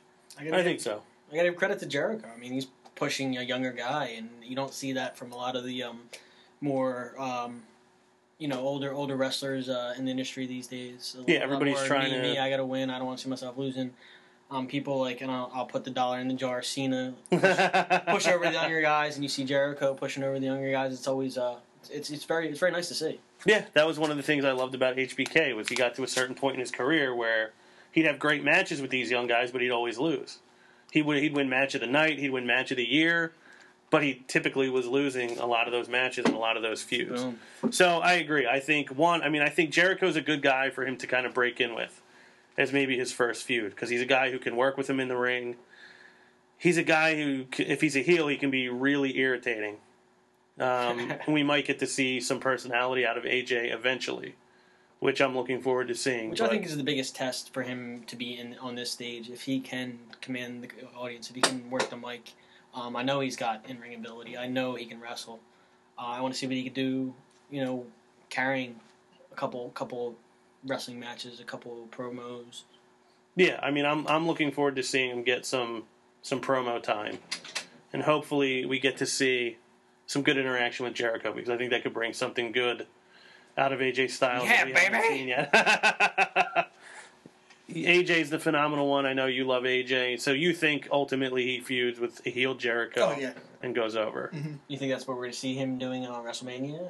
AJ AJ uh, Jericho? no, No, you, you see any match of AJ and um? it's hard. It's hard to It Judge is. his It match. is because he's just right in, in, in here now. I, yeah. And. Jericho has said that he's not going to be at Mania, which I'm not. I'm not sure if I believe him or not. Right. But I I don't know where you go from AJ after that Jericho thing. I'm not sure if that's a Could one could we match see thing or maybe another wrestler coming back? Um, an old time wrestler coming back, maybe giving a good match with AJ. Unless it's Daniel Bryan, no. Yeah, Is that who you were talking about, or do you have anybody in mind, or you were just? I mean, I was just spitballing. I I, I have people in mind. I don't know what they're gonna pull back. Um, again, AJ, like you said, it's it's in kind of a limbo right now because he, he is newer to the promotion. He might, for all we know, not even get a, a WrestleMania match, but I find that hard to believe. Um, yeah, I, I I don't know. I don't know what to think. Or you can go back. You only have so many spots. Or you can go back to that whole Royal Rumble thing where Owens eliminated him and have him against Owens, but then we do the Undertaker. I like his idea, but I was also thinking, you know, you're gonna have other wrestlers coming back soon, like Orton. Um, you can see him come be re- I don't think he's going to be ready. He, I don't think he will either, but you never know. Yeah. With, with some of these wrestlers, that's why I, I was just kind of gauging what your guys' thoughts were on that, as far as matches AJ might see at WrestleMania. I think he should be in WrestleMania. Um, I agree 100. Who, percent It Orton? should be. I no, I think AJ. oh, AJ should will definitely be at definitely have a match at He'll definitely have a WrestleMania. match at WrestleMania. It's just about who. You don't know. Yeah, I mean, I guess there's time still Yeah. for us to see where that story goes.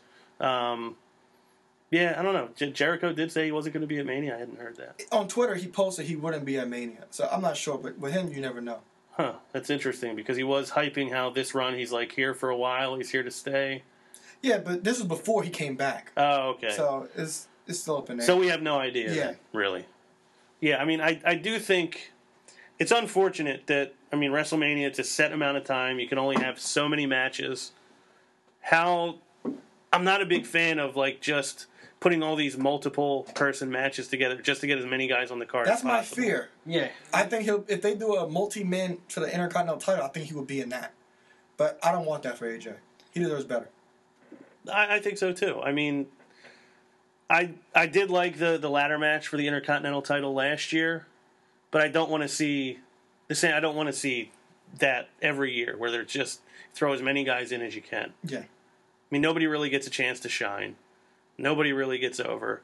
You'll have probably 20% of the crowd rooting for one guy, 25% of the crowd rooting for another, and it just, I don't think it leads to, unless you get an unbelievable performance, I just don't think that's a, a recipe for a really good or memorable match. I'd just like to see WWE start building up some of these matches. Start, you know, setting the feuds. Um, I know we got a little bit of time before WrestleMania, but it, I think it gives the match more, more you know, intrigue if we see something build. Yeah, I don't mind seeing a two month build to a match. I mean, I don't think Fastlane has to end feuds and then we get new feuds for WrestleMania. I think there's going to be some carryover from Fastlane to WrestleMania, or at least I would like to see that.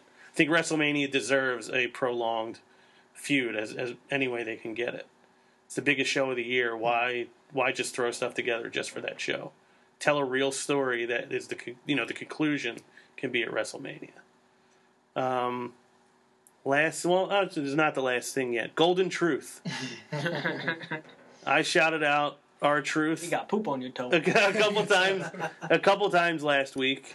Uh, I never get tired of seeing him confused, baffled, not having any idea what's going on. Not Uh, knowing if he's in a ladder match or not. Right, exactly. He has, yeah, he never seems to have any idea what's going on. I, I'm enjoying this little thing that's going on with Goldust right now. It's silly and it's stupid, but it makes me laugh, and I'm I'm thankful that it gives me Ron Killings on a weekly basis right now. It gives you the giggles. it does, it really does. It gives me, I mean, a lot of things give me the giggles, but oh, I think Ron Killings makes you turn red too. red. He then- might. Then purple, and then the Yeah. stages of run. yeah, I, yeah, I do get. Pur- I don't know if you guys have seen me get purple yet. Um, I I do get there though. What's the color code for that? Purple. Purple is that mad? purple. So purple is either really mad or, you know, cripplingly embarrassed. And I don't get cripplingly embarrassed often, but it does happen. I need some of the. Sherman Williams swipes so I can compare, so I know where I'm at. You know, I can just hold. Yeah, on, I, I shade. think I think the, the, the dark. I'll get to like a deep plum is about the darkest I'll get. I don't know. It, maybe I don't know. Maybe one day we will bring a color swap in to see, but I do get purple faced. You guys, neither one of you, I don't think have seen it yet. Um, hopefully you don't, for my sake. I don't like to be cripplingly embarrassed. I don't like to be incredibly angry. Um, do you? I mean, do you feel the same way I do about Golden Truth? Do you think it's just a Oh, I love throwaway? I love it. I think it's a throwaway because I don't know if you saw the tweet that Cody Rhodes tweeted. I did. Stardust coming to an end or something like that. So I think it might be a holdover until Cody gets back and him and Goldust get back together, possibly. So it's just a holdover. That's what, that's what I, I think because Stardust hasn't been on TV in two weeks since that tweet. Right. Yeah, I didn't realize we hadn't seen him. What about you, Golden Truth? Are you a oh, fan or are I'm you I'm a huge fan. I mean, just what I saw the other night was very entertaining. I was like, why is Goldust standing on the toilet? and as I watched it unfold, it just got funnier and funnier, and the interaction between the two was just, oh, it was hilarious. I also love the idea that R-Truth does not win matches. He rarely even has matches. Why is Goldust so intent on tagging up? I mean, that he's waiting in the bathroom for him. He's pulling out all the stops to try to Stepping in the toilet. Yeah, to try to procure R-Truth as his tag team partner. I just love that he's that adamant about getting him in a tag team. I don't know if he just likes the name Golden Truth. I, I have no idea, It's but a I- great name. yeah, it is a great name. I, I just I don't know why he wants it so bad, but I'm glad that he does. And Goldust brought up um, R-Truth. Little talked about uh, former tag team. yes, I partners. forgot about that. And R-Truth did not much care. You say he's imaginary? Yeah, I mean that's going to get a huge pop when they ultimately do come out together. I hope I hope we get it. You never know if if you're going to. Um, the f- kind of final storyline of the night on Raw. Uh, our favorite heroes, our world famous two time champs, the New Day, going up against Roman and Ambrose. I thought they gave a good promo coming on the heels of their uh, battle with The Rock last week. I liked that they chastised him for his language. I always love when Big E gets so dramatic that the children and the babies. Um, They were in Booty Ham, Alabama. yes, Bootyham, Alabama, one of our favorite towns in the South. Um, these guys, obviously, anything they do on the microphone is funny. Did you see the little kid do, dancing with his hips? Yeah. Oh yeah. Kofi, we will fight you, but but out of love. I think. Uh, do you do you think in any way they're teasing them when these Bullet Club guys do come over? Do you think they're teasing? I think they purposely pointed that out. There's Oh. two Bullet Club shirts there. Yeah, yeah, it was his son. Um, I'm not sure because I, I heard they're going to NXT. Anderson and Gallows. See, I heard that, and then I've also heard that they're going to go right to the main roster. So I don't know which one is is right. But the New Day is eventually going to need some new blood to go up against. I mean, I don't want to see them regularly going up against main eventers and losing because they're your tag team champs. Why have them lose to people who aren't a tag team all the time? Can only go up against the Usos so much. Yeah, and Who knows? Drag that out already as much as possible. So uh, Right, and it's it's not good for the Usos to keep exposing them to the New Day because people will keep liking the Usos less and less every time. Uh, but I thought it was a great promo to open. Uh, Xavier always, you know, always kills, uh, and it was a good match too. I thought. I mean, Ambrose I think is great in a tag. I think a tag team situation is great for Roman. It, it's always been. That's why he got so popular in the Shield because they Ambrose or Reigns would take the heat and Roman come in and do his spot. But now he come he gets that tag. He got booed out the building. hmm But he got when he got that hot tag. Which I, I mean, for me, I'm like that's that's kind of the Roman I like to see. Yeah, that's that's that's what everybody loved about Roman because he was so explosive. He give you the Superman punch and all the big moves and the drive by kick. But like I said, when he gets that hot tag nowadays, he got booed. He got he got a good, good reaction when it came out, but when that hot tag came, he got booed. Because people know. Yeah, they know. But that's what everybody loved about Roman. Dean Ambrose is far or way more over than uh, Roman Reigns is right now. Mhm. It's- it's- Francesca's more over than Roman. yeah, she has been. yeah. She's more over Than in, everyone. in death. I think Little Timmy's more over than Roman Reigns. He probably is. He got more of a reaction than Roman Reigns did. Now, how do you feel about Roman Reigns? We never discussed it. Um, I like Roman Reigns. I don't know why he gets as much heat as he does. I mean, again, he lacks a little bit on the mic. I definitely don't see him cutting quality promos. But um, you know, matches he's he's, he's pretty good. Um, I, I don't see why he gets as much heat as he does. But the thing with Roman is his character. He doesn't. He shouldn't be cutting long promos. No, he he should can't. get. He should get straight to the point. Really, like even last week when he won- when he lost the title, he he he wasn't even angry. No, Why- yeah, he, why he- you he needs angry? a, he needs a little something. He needs a little edge in his game. Yeah, it's just his. He doesn't have the natural natural reaction. I think to certain things that he should have, but that doesn't come down to him. That comes down to booking too. Well, it does. I mean, he's been hampered by booking for a while. Mhm. I do think they, for whatever reason, they just force Roman Reigns promos down everybody's throat. He does not Yeah. need. He's one of the few guys that's better off not doing it. I feel like this is most of it's backlash from Vinny McMahon shoving another big guy down your throat, doesn't. He shouldn't talk. saying this is what you get. This is what you get. This is what you get. You well, how hard? Yeah, two weeks ago, how hard did Vince work to try to get that crowd to chant for Roman? They to- chanted for AJ before they chanted for Roman Yeah. that night. Yeah, but but this, this don't this is one time when before the Hell in a Cell match between Bray Wyatt when Roman challenged him to him, Roman came out and said what only said Hell in a Cell, and that's what you need from him. You don't need him talking about tater tots or cutting long from. You don't. That's not him. That No. doesn't suit his character. Come out a couple words. Why is he punch you in smiling? the mouth. Stop smiling. That's it. Yeah, the smiling is is annoying. I, I do think yeah, he's a, he's a man of action, not a man. Not everybody needs to be doing promos. Like, figure out the strengths of what you have on your roster, and then use them to the Like- best of their ability. Like you said, he, he doesn't need to be out there cutting promos. Maybe instead of having him cut promos, come come have him come from the ring and just jump some guys. You know, guys he's feuding with, some some heels. Just start, you know, show a darker side to himself. Yeah, I don't see any problem with that. I think that's the way that you have to go. I think that's the way he should be booked. I, I, I don't dislike him, and I don't hold a lot of it against him. It's not his fault that he's not as good of a talker as Dean Ambrose or Kevin Owens, because not everybody is. But he's being put in a position to fail consistently. I mean, consistently for the last year and a half, he's been put in a position to fail. Why would you do that to the guy you're trying to make your top star? He's not You know, he's not uh, Hulk Hogan on the microphone. He does not get. yeah, brother. Yeah, he's not the Macho Man Randy Savage on the microphone. He's not Jake the Snake Roberts on the microphone. He's Roman Reigns. He does not need to be out there. He's not a wordsmith. That's not what he needs to do. I think, yeah, just make him find what his strengths are, use him to those strengths. Brock Lesnar ultimately comes out. F5's Dean Ambrose. I thought that I loved. I thought it was a nice little touch that they started the show with Ambrose coming out saying, "I came out here to see what all the fuss is about," and then Brock came out at the end of the show and said, "Like this is what all the Pretty fuss much is brought about." it full circle. Yes. And, and the fuss the fuss is all about this. Like you now you know. Um, I think that leads us in a good direction with this feud. I think now Ambrose has a little bit more firsthand knowledge of Brock. I think it was good to see. Roman obviously already knew. Roman was asleep again on the side of the ring, I believe, when that happened. He's been known to do that. Uh, as far as an ending to the show, did you think that was a good way to go off air? It was a good way to go off air, but I, do you think the camera angle came late? Came very late. Came very late to that F five.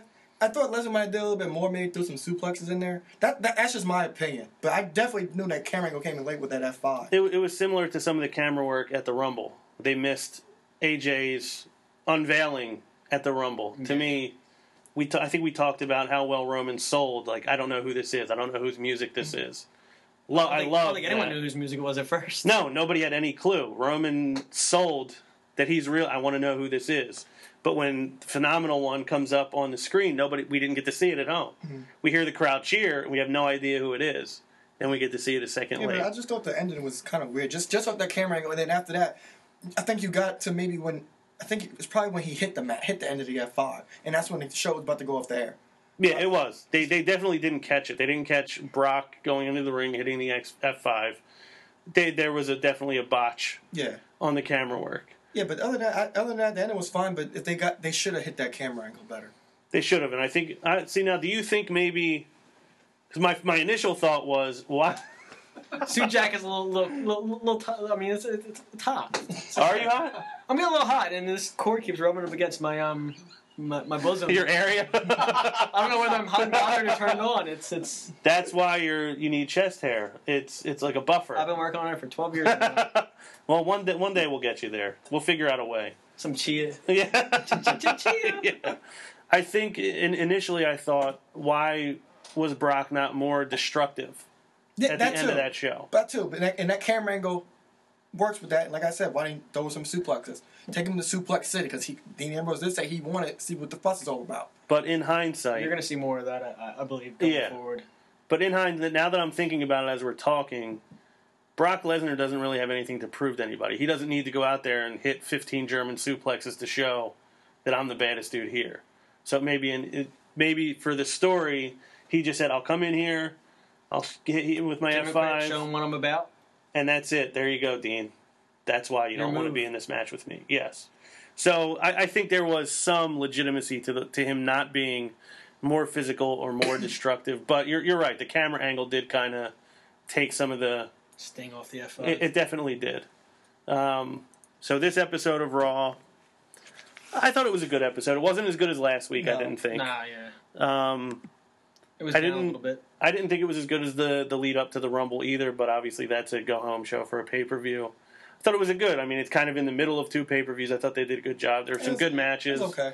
Some good story was told, and now we have you know things obviously brewing for going forward. And speaking of going forward, we have not talked about NXT yet on this show. Um, I've been looking forward to getting started to talk about it. Um, it's my favorite thing probably about WWE right now, other than Sasha Banks. Um, I think we discussed this earlier. There's a lot of a feel to it, like early '80s territory wrestling, which I enjoy. The focus is on the matches. Uh, the promos are kind of short and sweet. The announcing actually talks about what's happening in the ring, calls moves, puts wrestlers over, tells the story that they're telling in the ring, or enhances the story anyway. Um, so, this most recent episode of NXT, we got the opening of American Alpha, Chad Gable and Jason Jordan uh, crowd favorite, I know, among us and in the Full Sail crowd, against Blake and Murphy with Alexa Bliss, former tag team champions. If they win this match, it will be their third what their third straight win over a former tag team champion. So I know you had something to say about the NXT tag division earlier. They don't, they never give us what we want. So, well, I know one thing, one direction you're going with this. Well, Gable and Jordan.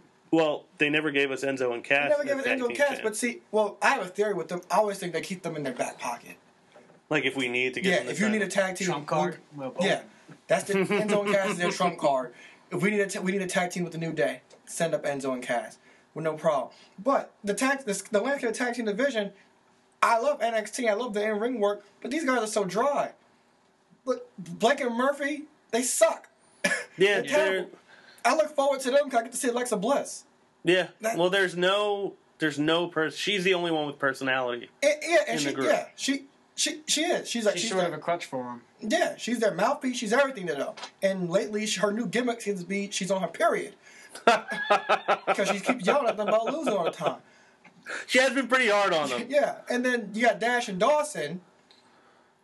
With Scott Dawson has very little charisma. If I had to give him a one to scale one through ten, he has a one, and he has to lead lead the team with charisma. He sucks.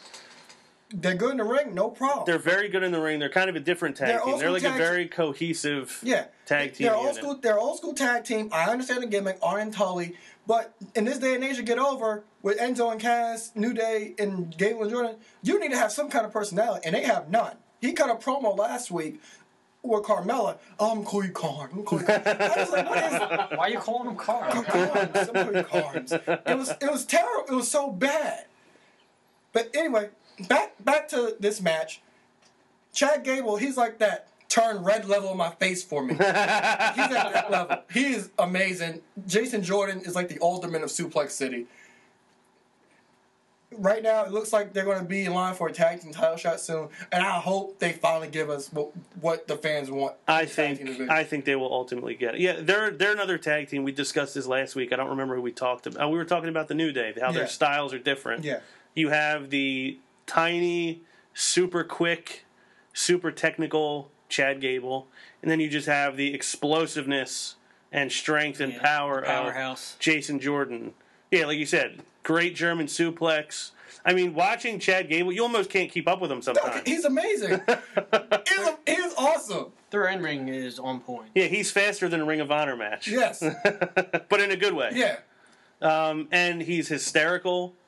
I mean, he single handedly gave Jason Jordan a personality. and obviously, he's a very accomplished and decorated former amateur wrestler. Um, they're over unbelievably with the crowd in Orlando. I assume anybody who watches NXT loves these guys. So I do think it's just a matter of time before they put the belts on them. I mean, they never gave us Enzo and Cass. I think these guys. I think these are the kind of guys, though, that they will always try to push to the top. and they're building that way. I mean, like you said, they're giving victories over former champions. They are. And They're telling a story, but Mhm. it hopefully comes to it. yeah, hopefully, it's a good ending, Happens. like Covered in Delco is. very good ending. It, it does have a very good ending. I will I will give it that. If you haven't read it yet, I look forward to you getting to the end of this book because it is a great ending. Um, this I thought was a great match. Uh, as so you you said earlier that Jason Jordan, you know, resembles Suplex City. The Alderman. Yes. It- could we call uh, Gable like Arm Drag City or something like that? We, we, that hashtag started at Matt. Arm drag. Arm Drag City. I, he, he does a great arm drag. He does a ton of arm Yes, he drags. does. doesn't roll off your tongue as well, though. It doesn't. Arm drag city. It doesn't, but I think it's funny to have just such a basic move that everybody can do. Becky Lynch has a great arm drag too, Yeah. by the way. But Gable's he's awesome. Yeah, I mean Jordan getting the hot tag in that match, unbelievable height on his drop kicks. Uh, when he fires up, Mm-hmm. he's just about as fun as anybody in the tag team division to watch. Did you see at Takeover London when he did that belly to belly suplex over the top rope? Mm-hmm. Oh, it was awesome. Yeah, he's he's incredible. I I do think that he he needed Chad Gable Mm-hmm. to get to where he's gotten, but now his in ring ability is shining because you have an actual investment. As much as we love the perfect ten around here, Tye Dillinger was just not the right tag team partner for Jason Jordan. Is he a perfect ten in? I I don't know. I guess everything according to him. tennis Ron Pastor. Thank you, Aaron. I appreciate that. I, I've been waiting to hear that. I needed to hear that. Um, so they get their third straight win over former tag team champions. I think we're heading in that direction where eventually they will be the tag team champions. Uh, Emma and Dana Brooke uh, coming out. I think they had a, they had an interview segment. It's segment. backstage segment. Um, I love Dana Brooke. I know you were not a big fan for a while. You couldn't wait to boo her at NXT Brooklyn. Well, take over respect. She earned my respect. the the match with the match with Asuka. Yeah, she earned my respect after that match because she made that match. She did. Well, I mean, she took a beating. She took the beating, but she made that match what it was. I, I, was think. not a fan of Dana, Dana. I still don't like her voice. yeah. Well, I, I I think it's probably the voice and the accent. It's a little bit harsh. Maybe it's probably the right way to put it. But she's obviously a great athlete. She's got one of the better physiques of any uh, any of the women's wrestlers that they have on either roster right now. Um, and I think she's got a great heel personality. She's very she grates on your nerves. The pat on the head. I She'd think perfect with the Bellas. She would be. Um, but I, I, I really am enjoying the work she's done on NXT. I think she's improved a lot. I think her and Emma together are a great duo. It's unfortunate that she's out and Emma kind of has to carry the full load right now. But I think I think Dana Brooke has come a long way, and I think she's going to be very significant in the future of WWE, especially in the Divas division. Hopefully, one day it's called the Women's division instead. Um, it was in NXT. yeah, but I, I thought this was a good promo. Um, I think I, I especially liked the way they put down Carmella in Yeah. this match. That you know she won her match the week before because of Bayley. She got lucky to win the battle royal, uh, and the fact that Dana, I believe, said that she had beaten Bayley. Yeah. So they kind of are saying they they did a good job of getting themselves putting themselves over. yeah, burying Carmella, and they, they they also mentioned that Blue Pants beat Carmella. Right, that was the one I was forgetting. I knew there was one other one that they mentioned. Um, we got an Asuka vignette for the first time, kind of just her highlights. How do you feel about Asuka? I love Asuka. I love her. She she's amazing in the ring, and she doesn't have to say words. And the She little very often doesn't. And no, that's not what I'm saying. Scary She face. I- Yeah. but that's all you need with Asuka. she gives in that face that looks like she just Like, farted. even- and she's even- staring waiting for you to whiff him. Like, I- yeah, I even, did even at, even No, I did. Even at Takeover London, after she beat Emma and she was doing her dances, it was it was perfect. That's all. She didn't even have to say a word. No, she didn't. No, she did. It was so perfect. And the money match, no doubt, you already know is Bayley Asuka. That's the money match. Well, yeah, people have been waiting to see it. Um, Asuka, yeah, she doesn't. She's one of the rare people that, and again, we were talking about Roman earlier. She does not need to talk. Yeah. She shouldn't be talking too much, and they're doing the right thing by not having her talk. And they, they Her use smile says everything. and they use it right too. I mean, the way they um in the women's battle royal before you know Carmella won to, to the, the way they did. Uh, everyone was afraid of her. No one wanted to fight her. Everyone Right. was standing back. It You- looked- you- right, She got at thrown out. whole- She just looked back like I don't care. Yeah, because she knows eventually I'm going to be fighting for this title. Eventually, this will be my title. Um, Nia Jax against Liv Morgan. Um, shout out to Eric. Now that we're mentioning Liv Morgan, Oh, follows him on Instagram. Yeah. I guess Uh, he's in love with Ma- Liv Morgan. yes. I think so. Obsessed, maybe. he might be. I think he might be in the process of falling in love with Liv Morgan, which is, is a ni- it's a fun process. Um, squash match for Nia Nia. Jax. I actually might sound ridiculous for this. I enjoy her leg drop.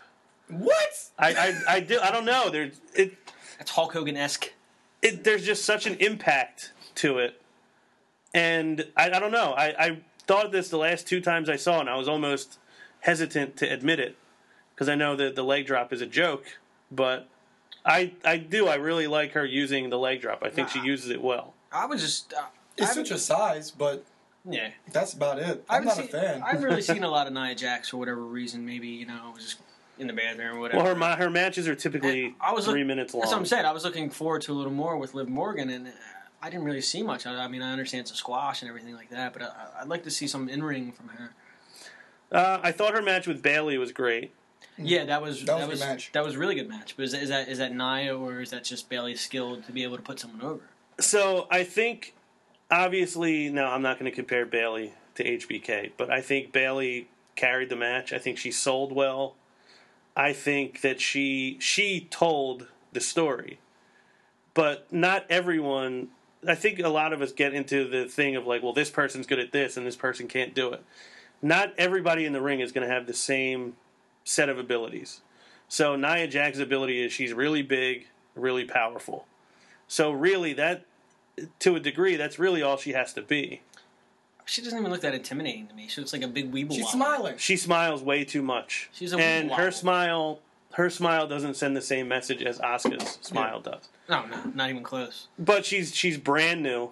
She's got a long way to go. I mean, I don't think she's ready for the main roster. I don't think she's ready to be one of the top women, but I do think she's got a ton of promise because I think she's so different from everybody else. Well, the opportunity's there. She's got to capitalize on it, obviously. Yeah, I mean, I enjoyed that match with her and Bayley.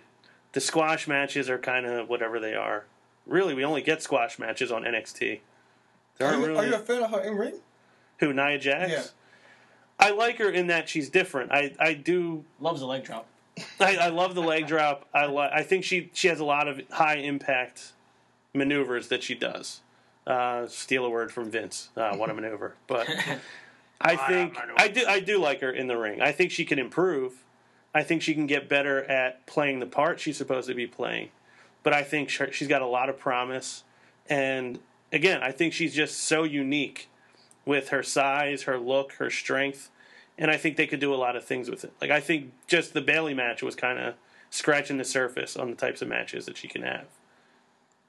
I don't. I mean, she's never going to be in there with another, you know, person her size, mm-hmm. Or with her, you know, build or anything like that. But I think she's going to go alone, and obviously they're going to push her because of her bloodlines, and mm-hmm. they've already invested a lot in her. So I feel like, all right, I'm the only one who's an Nia Jax fan here. Yeah. She's got time. She's got time. I, like I said, I, this match was a show me something match, and She didn't show you anything. a. Yeah. yeah Well, she, there wasn't anything to it, so I I can't disagree with I that. haven't seen much out of her. Like she's been on NXT since what October. and Still haven't really seen nothing to wow me. You know, she, she uh, of course she uses her size as an advantage, but nothing really wows me. You- Although the Bayley match in London was great. Yeah, That was a great It was great. I spent a lot of more of my time watching Bayley in that match. You know, I didn't really focus. Yeah, well, she it. It was a great match. I can't deny that. Well, I, I definitely think the match was a great match, more so because of Bayley. But I think just Nia Jax brings something to the ring that you're not going to get from anybody. Emma else. Emma versus Asuka was better though. That was a great match too. I mean, I, any match that Asuka's in pretty much is going to be fun Emma, to well, watch, Emma Emma's the forgotten diva. Which is a shame. She's got a ton of a ability. I like her the way she is now. I mean, coming Yeah, from I the way she used to people dance Emma. with her hands, and Yeah. now, now she, where she is now, she's very impressive as a heel. She is. She's evolved a lot recently. I mean, since she went back to NXT, she's evolved I've seen a lot more from her. Than She needs to yeah, I stay there. I mean, I don't know if they're going to call her up anytime I, soon. I don't know, but, uh, when you go when you go to WWE, you're, you become forgotten. I mean, I think it's I think it's a good place for her to be. I think she's in the right place, and I don't think there's any reason. Yeah, because NXT does things right. Yeah, they. I mean, for They the most part, they do. Secondary storylines. Speaking of forgotten, now what about uh, Cameron was down there? See, we were talking about Naomi earlier. Cameron Yeah. was in the match. Well, one of Forgotten people. She, Right. She's in a match coming up in a couple weeks. well, do you remember her little promo she did for the Battle Royal when she said everybody's been asking where's Cameron? oh yeah, And I don't remember hearing anybody. she ever botched. I think she bought something there. She did. I can't remember what she said. I, I remember she bought. It something. was it was either her or Liv Morgan. Liv No, it Morgan was. it You're was- not talking it was- about that spot when she got eliminated. no. It was during the promo. She botched something. Oh She really? I don't remember. Yeah. She definitely did. She I forgot what She she, tripped over. promo. She botched something in that promo. But she just kept going, so I mean, unless you yeah. go back and watch the tape, it's, Yeah, I don't remember. I wish I would have picked up on it. Um, we got a promo from Carmella with Enzo and Cass. Carmella called Dana Brooke uh, Miss Piggy, which I enjoyed. I thought it was a, a good uh, a good insult to hurl. Um, Cass, you know, I think uh, who was it? Was it was it Dawson? Dash and Dawson. Dash and Dawson said they were all fluff and no stuff. Yep. Uh-huh. Uh, what was it that Cass said? He said uh, that they were a little soft in the belly, and instead of running their mouths, they needed to spend some time running on a treadmill. Uh-huh. Um, Enzo said he's been on edge since London. He said he almost beat up the gas attendant that was filling his tank in Jersey because he reminded him of them.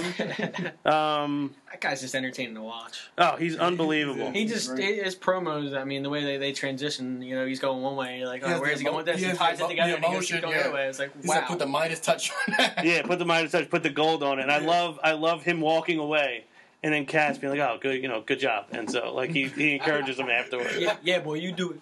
Well, well, apparently, apparently, them versus Dash and Dawson's still still a thing.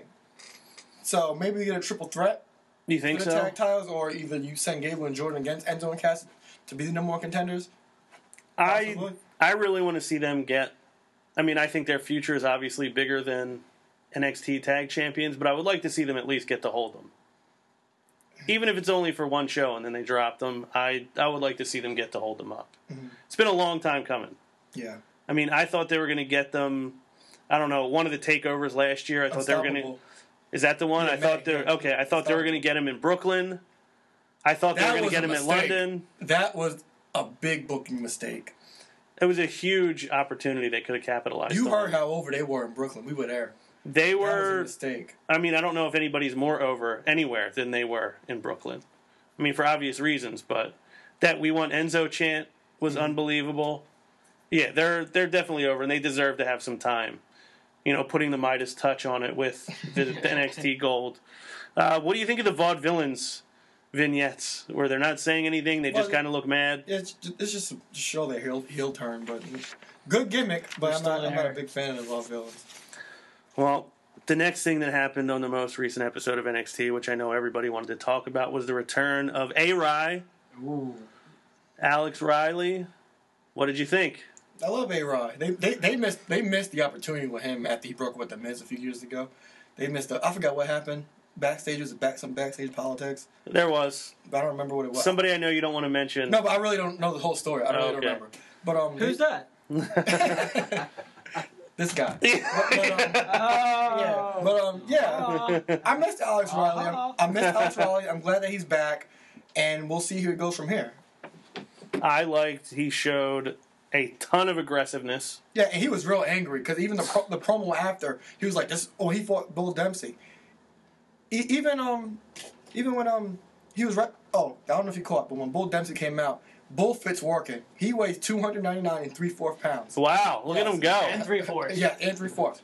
That's the part that puts Yeah. it over. So he's finally got that two on the front of the Yeah, scale. yeah. But even um, in the match, he was like, "That's what I actually come to." Even the promo after the match, he was saying, "I couldn't even get a phone call."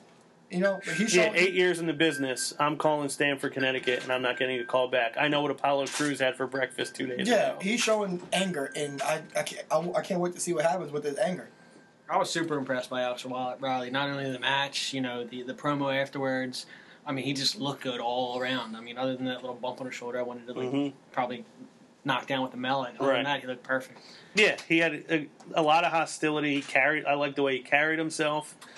I think this is probably a good. Uh, it's a good change for him, and something I think he needed. I mean, Kevin Owens, you know, obviously took him out the last time we saw him. He, he's come back with a vengeance, and hopefully they keep him going down that path. I'm excited to see where it goes, but I think there could be some big things for A. Rye in the future.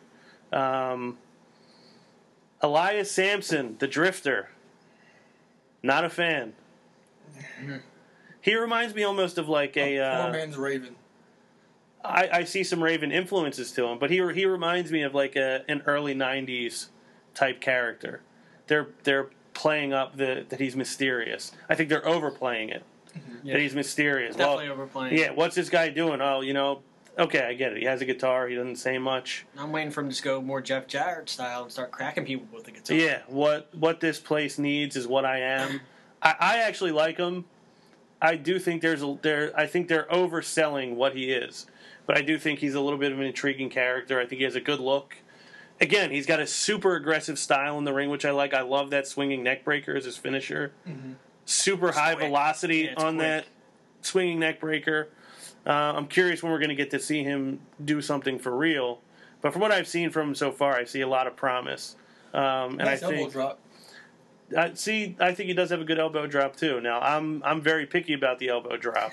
Per Macho Man. You don't Yeah. like, you don't like every kind of elbow, elbow drop. It's very particular. Yes, What kind of elbows are dropping? and Exactly- how they're- exactly, How they're yeah. dropping. Yes, you, you should be very judicious with the types of elbows you're dropping. But I do, I, I like his style in the ring. Um, but I do see that the sitting in the corner. There's definitely some Raven influences to to his character, which I don't hate. I liked Raven. I don't know how you felt, but I was a, oh yeah, I was a, I was a big Raven guy. Um, so basically, all he's had is squash matches so far. I do think though he has an old school feel to him, and I'm I'm a fan of of an old school type character, especially in NXT. And I think it's a good place for him to kind of test the waters with this character. The Hype Bros had an interesting promo. I'm not a fan of the Hype Bros. No. I don't know if you how do you feel about Mojo? He's too How do you feel about Zack Ryder? Do you feel anything about Zack Ryder? uh, yeah, not much. yeah, I think that's kind of where he's been. Maybe a slight tingle in my grundle, but I'm not well, sure. so Zack Ryder, I think that kind of is how most people feel about him. They don't have. Much, it seems like they, they get a good reaction in Full Sail. I don't know how much reaction they get anywhere else. Mhm. I did actually enjoy this promo though. I enjoyed Mojo, you know, talking about the Zubaz pants and Zack saying, "Stop sending me these stupid pants. I don't I don't wear these things." I actually use them as Christmas gifts. I'll, I'll get people Zubaz. Do you? Yeah. Well, I think that's a good. Whenever I, I a good whenever I can gift. find them. which isn't often. Nah. You have to ask Mojo You where gotta he do a lot of research. Yeah, but he said, "I see you wearing them to bed every night," which led to the whole. Wait, what do you mean? He saw me wearing them to bed. He said, "I watch you while you sleep. I'm your tag team partner. I'm supposed to watch your back." And then he walks away, and and Ryder says, "What? Stop watching me sleep!" And you just hear Mojo off camera go, "Not going to happen." What, is I- it weird to watch people sleep? Because Eric, I'm sorry. I didn't know. That's yeah, I think it is weird. Um, I'll stop that. Sorry. uh, we got a preview for uh, Crews and Balor non-title. I think that's interesting that they they have a non-title match coming up. I mean, their business was clearly unfinished. Yeah, from that Baron Corbin. Yes, I thought the first match was really good. So I'm, It was a looking very forward good to, match. I'm looking forward to seeing the rematch. and I am see- too. I See if they can think. keep up that, that, that kind of level. Oh, I have. I think they will. I do. You think there's any chance with the non-title stipulation that Crews goes over? No, No, not at all. no. Joe. I, yeah, I, I think there's a chance. I mean, he, he obviously got screwed before, and um, I, I can't see. I mean, maybe maybe he gets a clean clean victory. I, I doubt that, but I could see something again happening here to to mar the end of this this match. So, so there's also a chance that we don't even get a real finish to this match. That's kind of what I feel. I think we'll get to finish this match since last time was spoiled. Gotta get to finish this time. So you think Balor goes over with the uh, off the the top rope? Keep, keep the champion strong. Uh, I could see that. I, I I just always think when they go out of their way to make a non-title stipulation, I always think that they're just setting up for the champ to be able to lose without, Without losing, Losing the the title, title. Yeah. and especially because we have the triple threat match coming up to determine the number one contender. Obviously, the number one they're being the number one contender for a shot at Finn Balor, not a shot at Apollo Crews. Um, this is an interesting match. Yeah, it was. I thought those three guys in the ring together. I'm not the biggest Corbin fan. No, but I liked the physicality of Corbin and Joe against the athleticism of Sami. oh yeah, I mean, I thought it made for a really fun match. We got a lot of action outside the ring, inside the ring, on the top rope. There was a lot going on, a lot of action. Um, and honestly, the, my biggest takeaway from this match is I forgot what a treat it was to watch Sami Zayn. yeah. Going for going for way too long. But yeah, I, I missed Sami. It was fun to watch him. Um, a lot of near finishes in this match. I was impressed. That, blue thunder bomb Uh huh. on Corbin was. I didn't think. I wasn't sure if he was even going to be able to do it. Um, I I. Cor- Corey Graves put that over too. yeah. Two hundred seventy five pounds. Well, Corey Graves. No disrespect to Mauro. Corey Graves is my favorite commentator in the company. Really? He, I, I love him. I Well, it was. Corey Graves, and then Mauro came, but so they're not, they're kind of tied for me. I'm not ready to to to put Mauro. I, on still- enjoy, he's I enjoy Graves myself. He's still Yeah. fresh. He's fresh. I think you talk about a guy who was able to to take lemons and make lemonade out of them. I mean, he really wanted to be a wrestler, he got that taken away from him. I was going to say maybe that's part of the reason why I love him so much, watching his story and you know sort of feeling for him. Right. And then he is on there, and he he doesn't seem like he's you know asking for anything special. He's out there doing his job, and he loves what he's doing. Right. He's a he's a heel color commentator. He puts over the heels.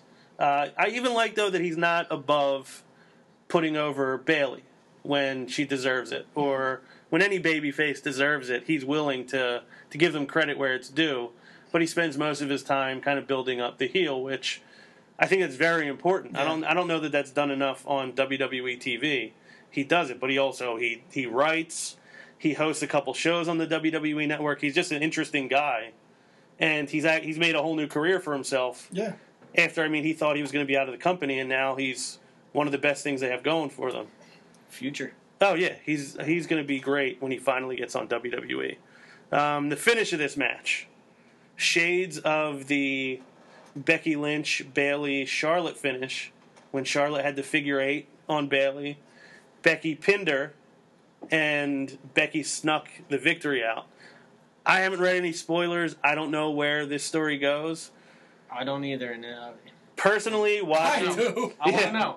well, personally watching, I felt like Sami had the sharpshooter on. Joe put the crossface on, and the crossface caused the tap. That was what I saw. That's the way it happened, but I, I think it's too. You can't you can't have it like that. I mean, Well, I, I don't think you have think the finisher in, you have the finisher on. I, obviously, I would say that's a draw. Well, are we going to give away a spoiler, or It's up to you.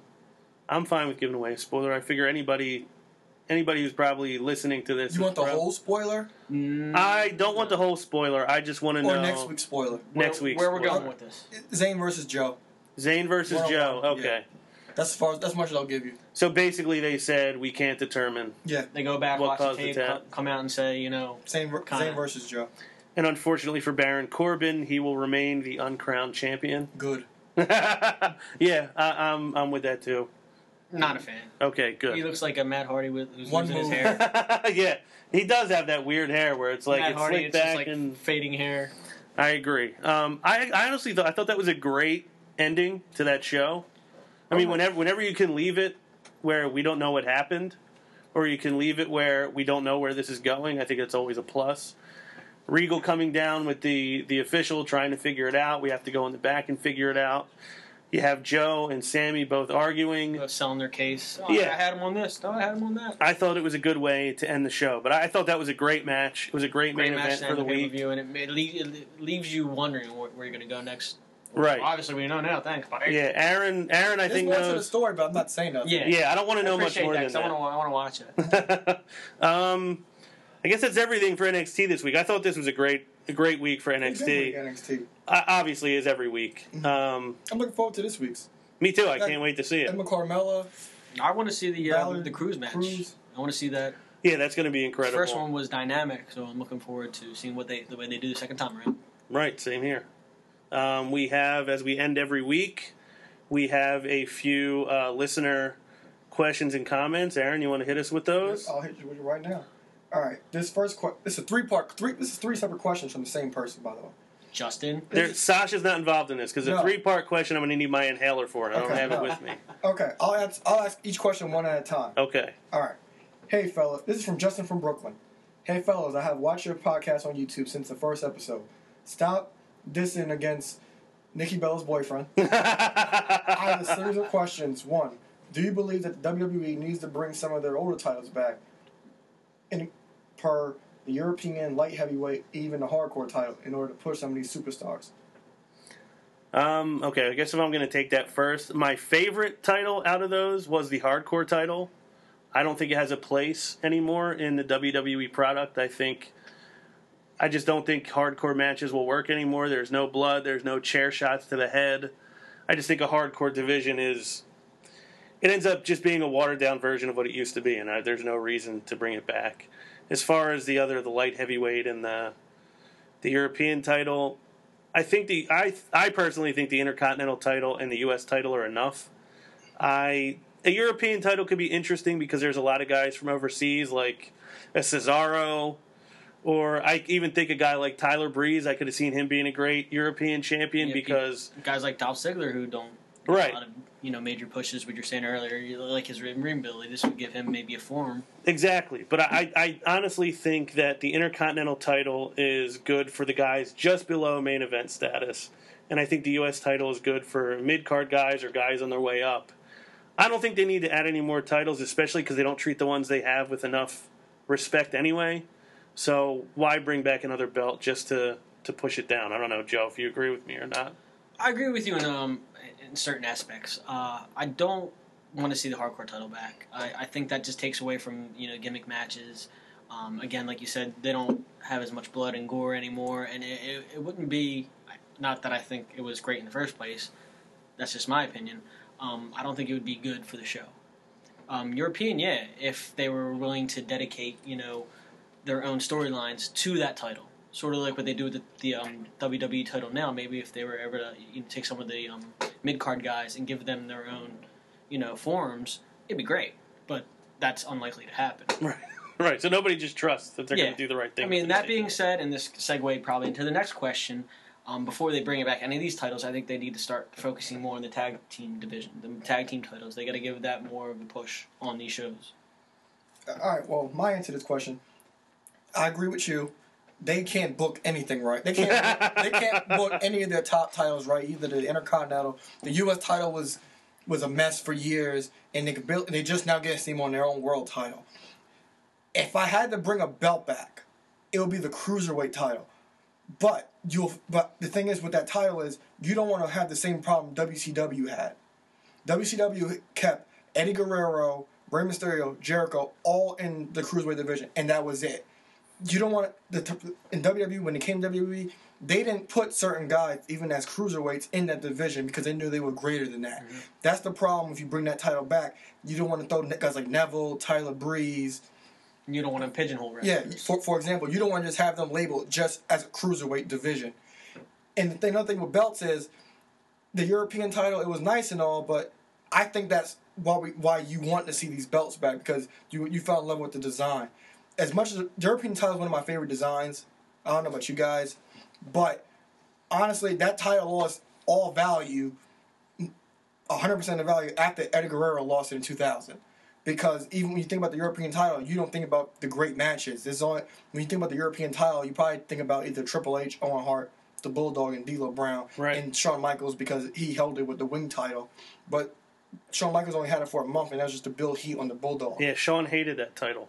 Yeah, and it's, it's it's a forgotten title. It's been William Regal had interviews asked about that title, and he was like, and he didn't know what they were talking about. He didn't remember anything about it. I had it. What? Yeah, so I I wouldn't bring back any titles because they can't even book their own titles that they have now. But if I had to, it'd be the cruiserweight. But you have to watch how you book that because you don't want to just have these guys just limited just as cruiserweights. Yeah, it's a slippery slope with a weight class title because you do end up typecasting guys and he's just a small wrestler. Yeah. All right, what's the next part? Part two of this question. Part two of the question. is: Do you have any idea how they will be able to revamp the tag team division? Uh, revamping it, I mean, I, I think one, it's it's in good hands with the New Day for right now. They can mine gold out of whatever match they have, whatever feud they have, but eventually they run out of foes to go against. So I, I just think simple answer, short and sweet. The NXT tag team division has been great. I think there's a lot of talent down there that probably within the next year or two are going to be on the main roster, and I think the tag team division is going to be in good shape just based on the talent they have on the way up. Joe. I, I agree with my colleague a lot. Um, you know, NXT's got a lot of great wrestlers that are, are going to be up on the roster sooner rather than later. Um, I- would like to see some more storylines um, built in, in the tag division. Um, you have some people that you're are going to waste in the background that you could put in there and probably you know give give some more heat to New Day. And I don't know why you're laughing at me. I wasn't. or what, what No. happened? I apologize. All right, ba- back back back to the state of hand. I thought it was something somebody said earlier. Well, fair enough. you know, give uh, some of these other wrestlers a chance to maybe get together, maybe even like gold the Golden Truth, and um, give New Day a little bit there, and uh, put put the the tag titles almost on the same level as the um, WWE. Okay, well, my answer is back in the summer, the tag they, the tag team division had great promise, especially with Lucha Dragons, primetime players, even the Dudleys coming back. Yeah, they fell off that. Yeah, and they just the Dudleys don't uh, they don't work anymore. They're not. They just seem to disappear. And then there's a forgotten tag team. I think is is Luke Harper and Eric Rowan. That's a that's a forgotten tag team. Great tag team. Yeah. Also. They could, they, what they could, a couple things they could revamp it is revive the Dudleys a little bit, put Harper and Roman Harper and Rowan back in tag team contention, and then bring up guys like Enzo and Cass who are who are that's your they're your money. Fuse with the, promos with the new day, they'll be, they'll be amazing promos, and, and on top of that, have have those amazing matches. Don't just have those same boring tag matches that we see all the time with between the Usos and New Day. You see it over and over again. Mhm. And, and another thing is make if you want to build a team with some kind of credibility, put a team with some mid card guys together, like Team Hell No, Daniel Bryan and Kane. They were great together. Throw throw a couple random guys together because that Yeah. always seems to work. I mean, Social Cesaro- outcasts. Cesaro and Kid were. Yes, Yeah, yeah, they were kid. great. Just throw a couple random guys together that you think will work, and we usually, we usually fall in love with them nine out of ten times. Right. kind of in agreement. Start building some better feuds. Yeah. And the third part to his question was, do you believe that the presence of The Rock kind of generates more dislike for Roman Reigns? Hmm. That's an interesting one. I think it it automatically breeds a, a negative comparison for Roman Reigns because he's he's not The Rock. I mean, who is? And I think it's impossible shoes for him to fill. And I think people see The Rock and they love The Rock, and then they realize all the things that we love The Rock for is kind of exactly what Roman can't give us. But I don't necessarily think that he he makes things bad for Roman. I think I think ultimately, like we talked about Dolph Ziggler before, he's got to separate himself from being a Shawn Michaels clone or a Billy Gunn clone or a hybrid of the two. And he's got to separate himself and be the first Dolph Ziggler. I think Roman Reigns is never going to be as successful as he can be until he separates himself from any comparisons anyway. So I think The Rock might make it a little bit more difficult for him, but I think ultimately it's it's on him and the creative team to get him over and get him to his potential. So I don't think The Rock is really going to hold him back or cause any negativity for him. Yep. I'm gonna make it short and sweet. No, it's not detrimental to him, but it doesn't help him in any way. It doesn't help him get over. He's got to do that himself. I agree with Joe. When the when they bring The Rock, it's like okay, because they know Vince knows people love The Rock, so it's like you put him with Roman. They they're, thinking is okay. Rock's gonna get Roman over. He's gonna get the fans to love him, but that's not that's not the case. It's been proven at the Royal Rumble. They booed him. The promo after the after the Royal Rumble, Rock was shook because that didn't get Roman over. The Rock, the man, Rock's music hit. We cheered. He got in the ring and they booed. The thing is, they they constantly compare Roman. Well, tell us that Roman is related to The Rock, and if you want to get him over, he can't have any kind of comparison or any words mentioned that he's related to The Rock, because that's just sho- shoving him down his throat. And anytime The Rock interacts with Reigns, you know it's it's going to mean that Roman's going to win. I okay, I, I could see that. I just think, like I said, any wrestler who's ever going to be a legit superstar, get to the top of the game, has to do it his own way. And I just think if he ever gets there, he's going to have overcome whatever comparisons there are to, Yeah. to The Rock. Yeah, he has to be different. Yeah. That's the thing. All right, another question. We got we have to get this guy on the show. it's not Ronald Lloyd again, is it? we got to get this guy on the show. Ronald Lloyd is my is my favorite listener Yeah, we're, currently. we're gonna get him on the show. All right. What are your thoughts on Rusev and Lana? I'm a huge fan of theirs. This time last year, Rusev was coming off being the last man eliminated from the Royal Rumble and was the United States champion going into Mania. Now Rusev and Lana are relegated to the League of Nations and have become almost irrelevant. What gives? I still want Lana. Don't we all? Thoughts, please. Ronald, I'm a huge fan of what Rusev's able to do. I'm a huge fan of Lana, like I said, as an empowered female character. She like Rusev was one of the most intimidating, formidable guys on that roster, and she was leading him. Now, you know, she's walking ten feet behind him. She doesn't talk anymore. It used to be where she'd come out and kind of pose for the crowd, then Rusev would come out.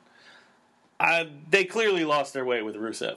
I don't. I. I mean that the whole thing with Ziggler and Summer Rae. It, it was terrible. It's one of my least favorite things they did in 2015. I think Rusev got way off course.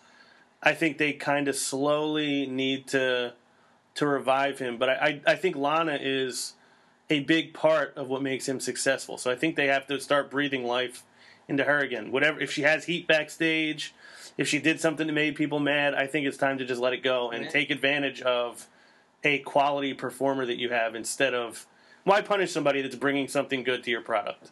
So I think ultimately Rusev and Lana will be back where they were. I just think it's going to be uh, it's, it's a work in progress. I think it's going to be at least six to nine months before Rusev really matters again. Yep. I agree 100% with Ron. I mean, what he had to say is definitely on point.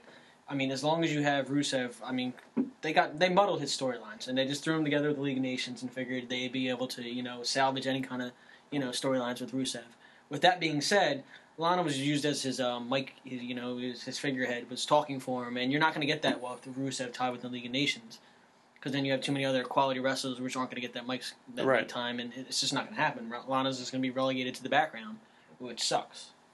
All right, I agree with Ron because after he dropped the U.S. title, they dropped the ball with him. He got the foot injury. Was it? Was it? Um, after he dropped the U.S., I got the foot injury, and then Lana started moving in on Ziggler. They completely dropped the ball with this guy.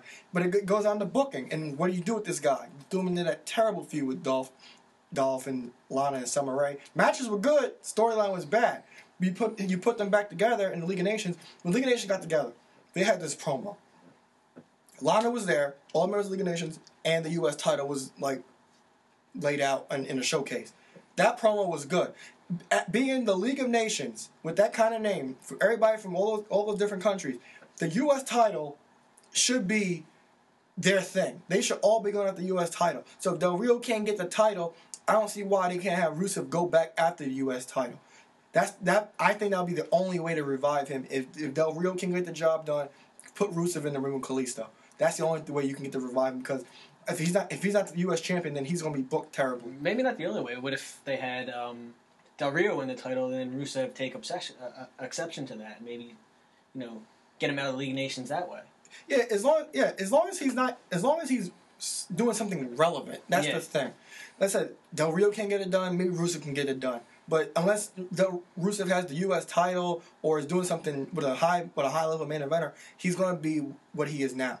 Yeah, I mean, like you said, out of League of Nations, because the way it stands in, in my viewpoint is Del Rio, then Rusev, then Barrett. Oh, don't talk So- about Barrett. Um, I'm, so- that hurts me. So, so Yeah. I mean, Rusev's always going to be second to Del Rio right now, unless they get him away from the League of Nations. You're not going to see Lana because he's second. Yeah, and they and they like to separate Lana with just Rusev. She doesn't inter. She's not when they when they have those those League of Nations entrances and big matches. She's not. She's nowhere to be found because they have her just for Rusev. Okay, so we all think Rusev has lost his way. Yes. He's lost in the League of Nations. Follow the yellow brick road. Do do we think he is eventually? Do you th- how how long do you think it is before he's out of the League of Nations and back on his own, forging his own path? I don't know because the thing is, the League of Nations they have so much potential. They could easily they easily put combinations of tag team. I would have a problem with seeing him and Barrett as a tag team, him and Del Rio's a tag team, him and Sheamus as a tag team. I, I don't have a problem with that.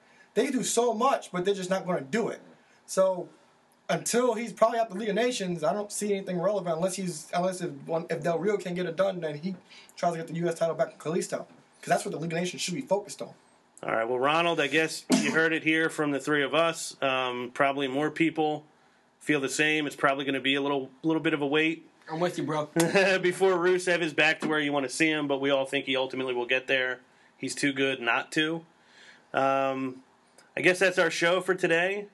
Uh, we want to thank all our listeners for tuning in. You can watch our show on YouTube. Uh, just search Matt Madness. You can listen to our podcast on iTunes and Podbean. It is available the first thing Wednesday morning every week.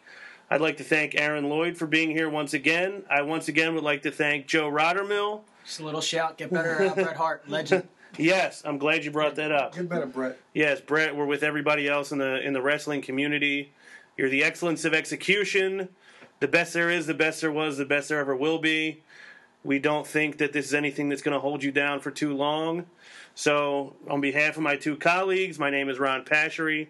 Thank you again for listening, and we will see you next week. Peace.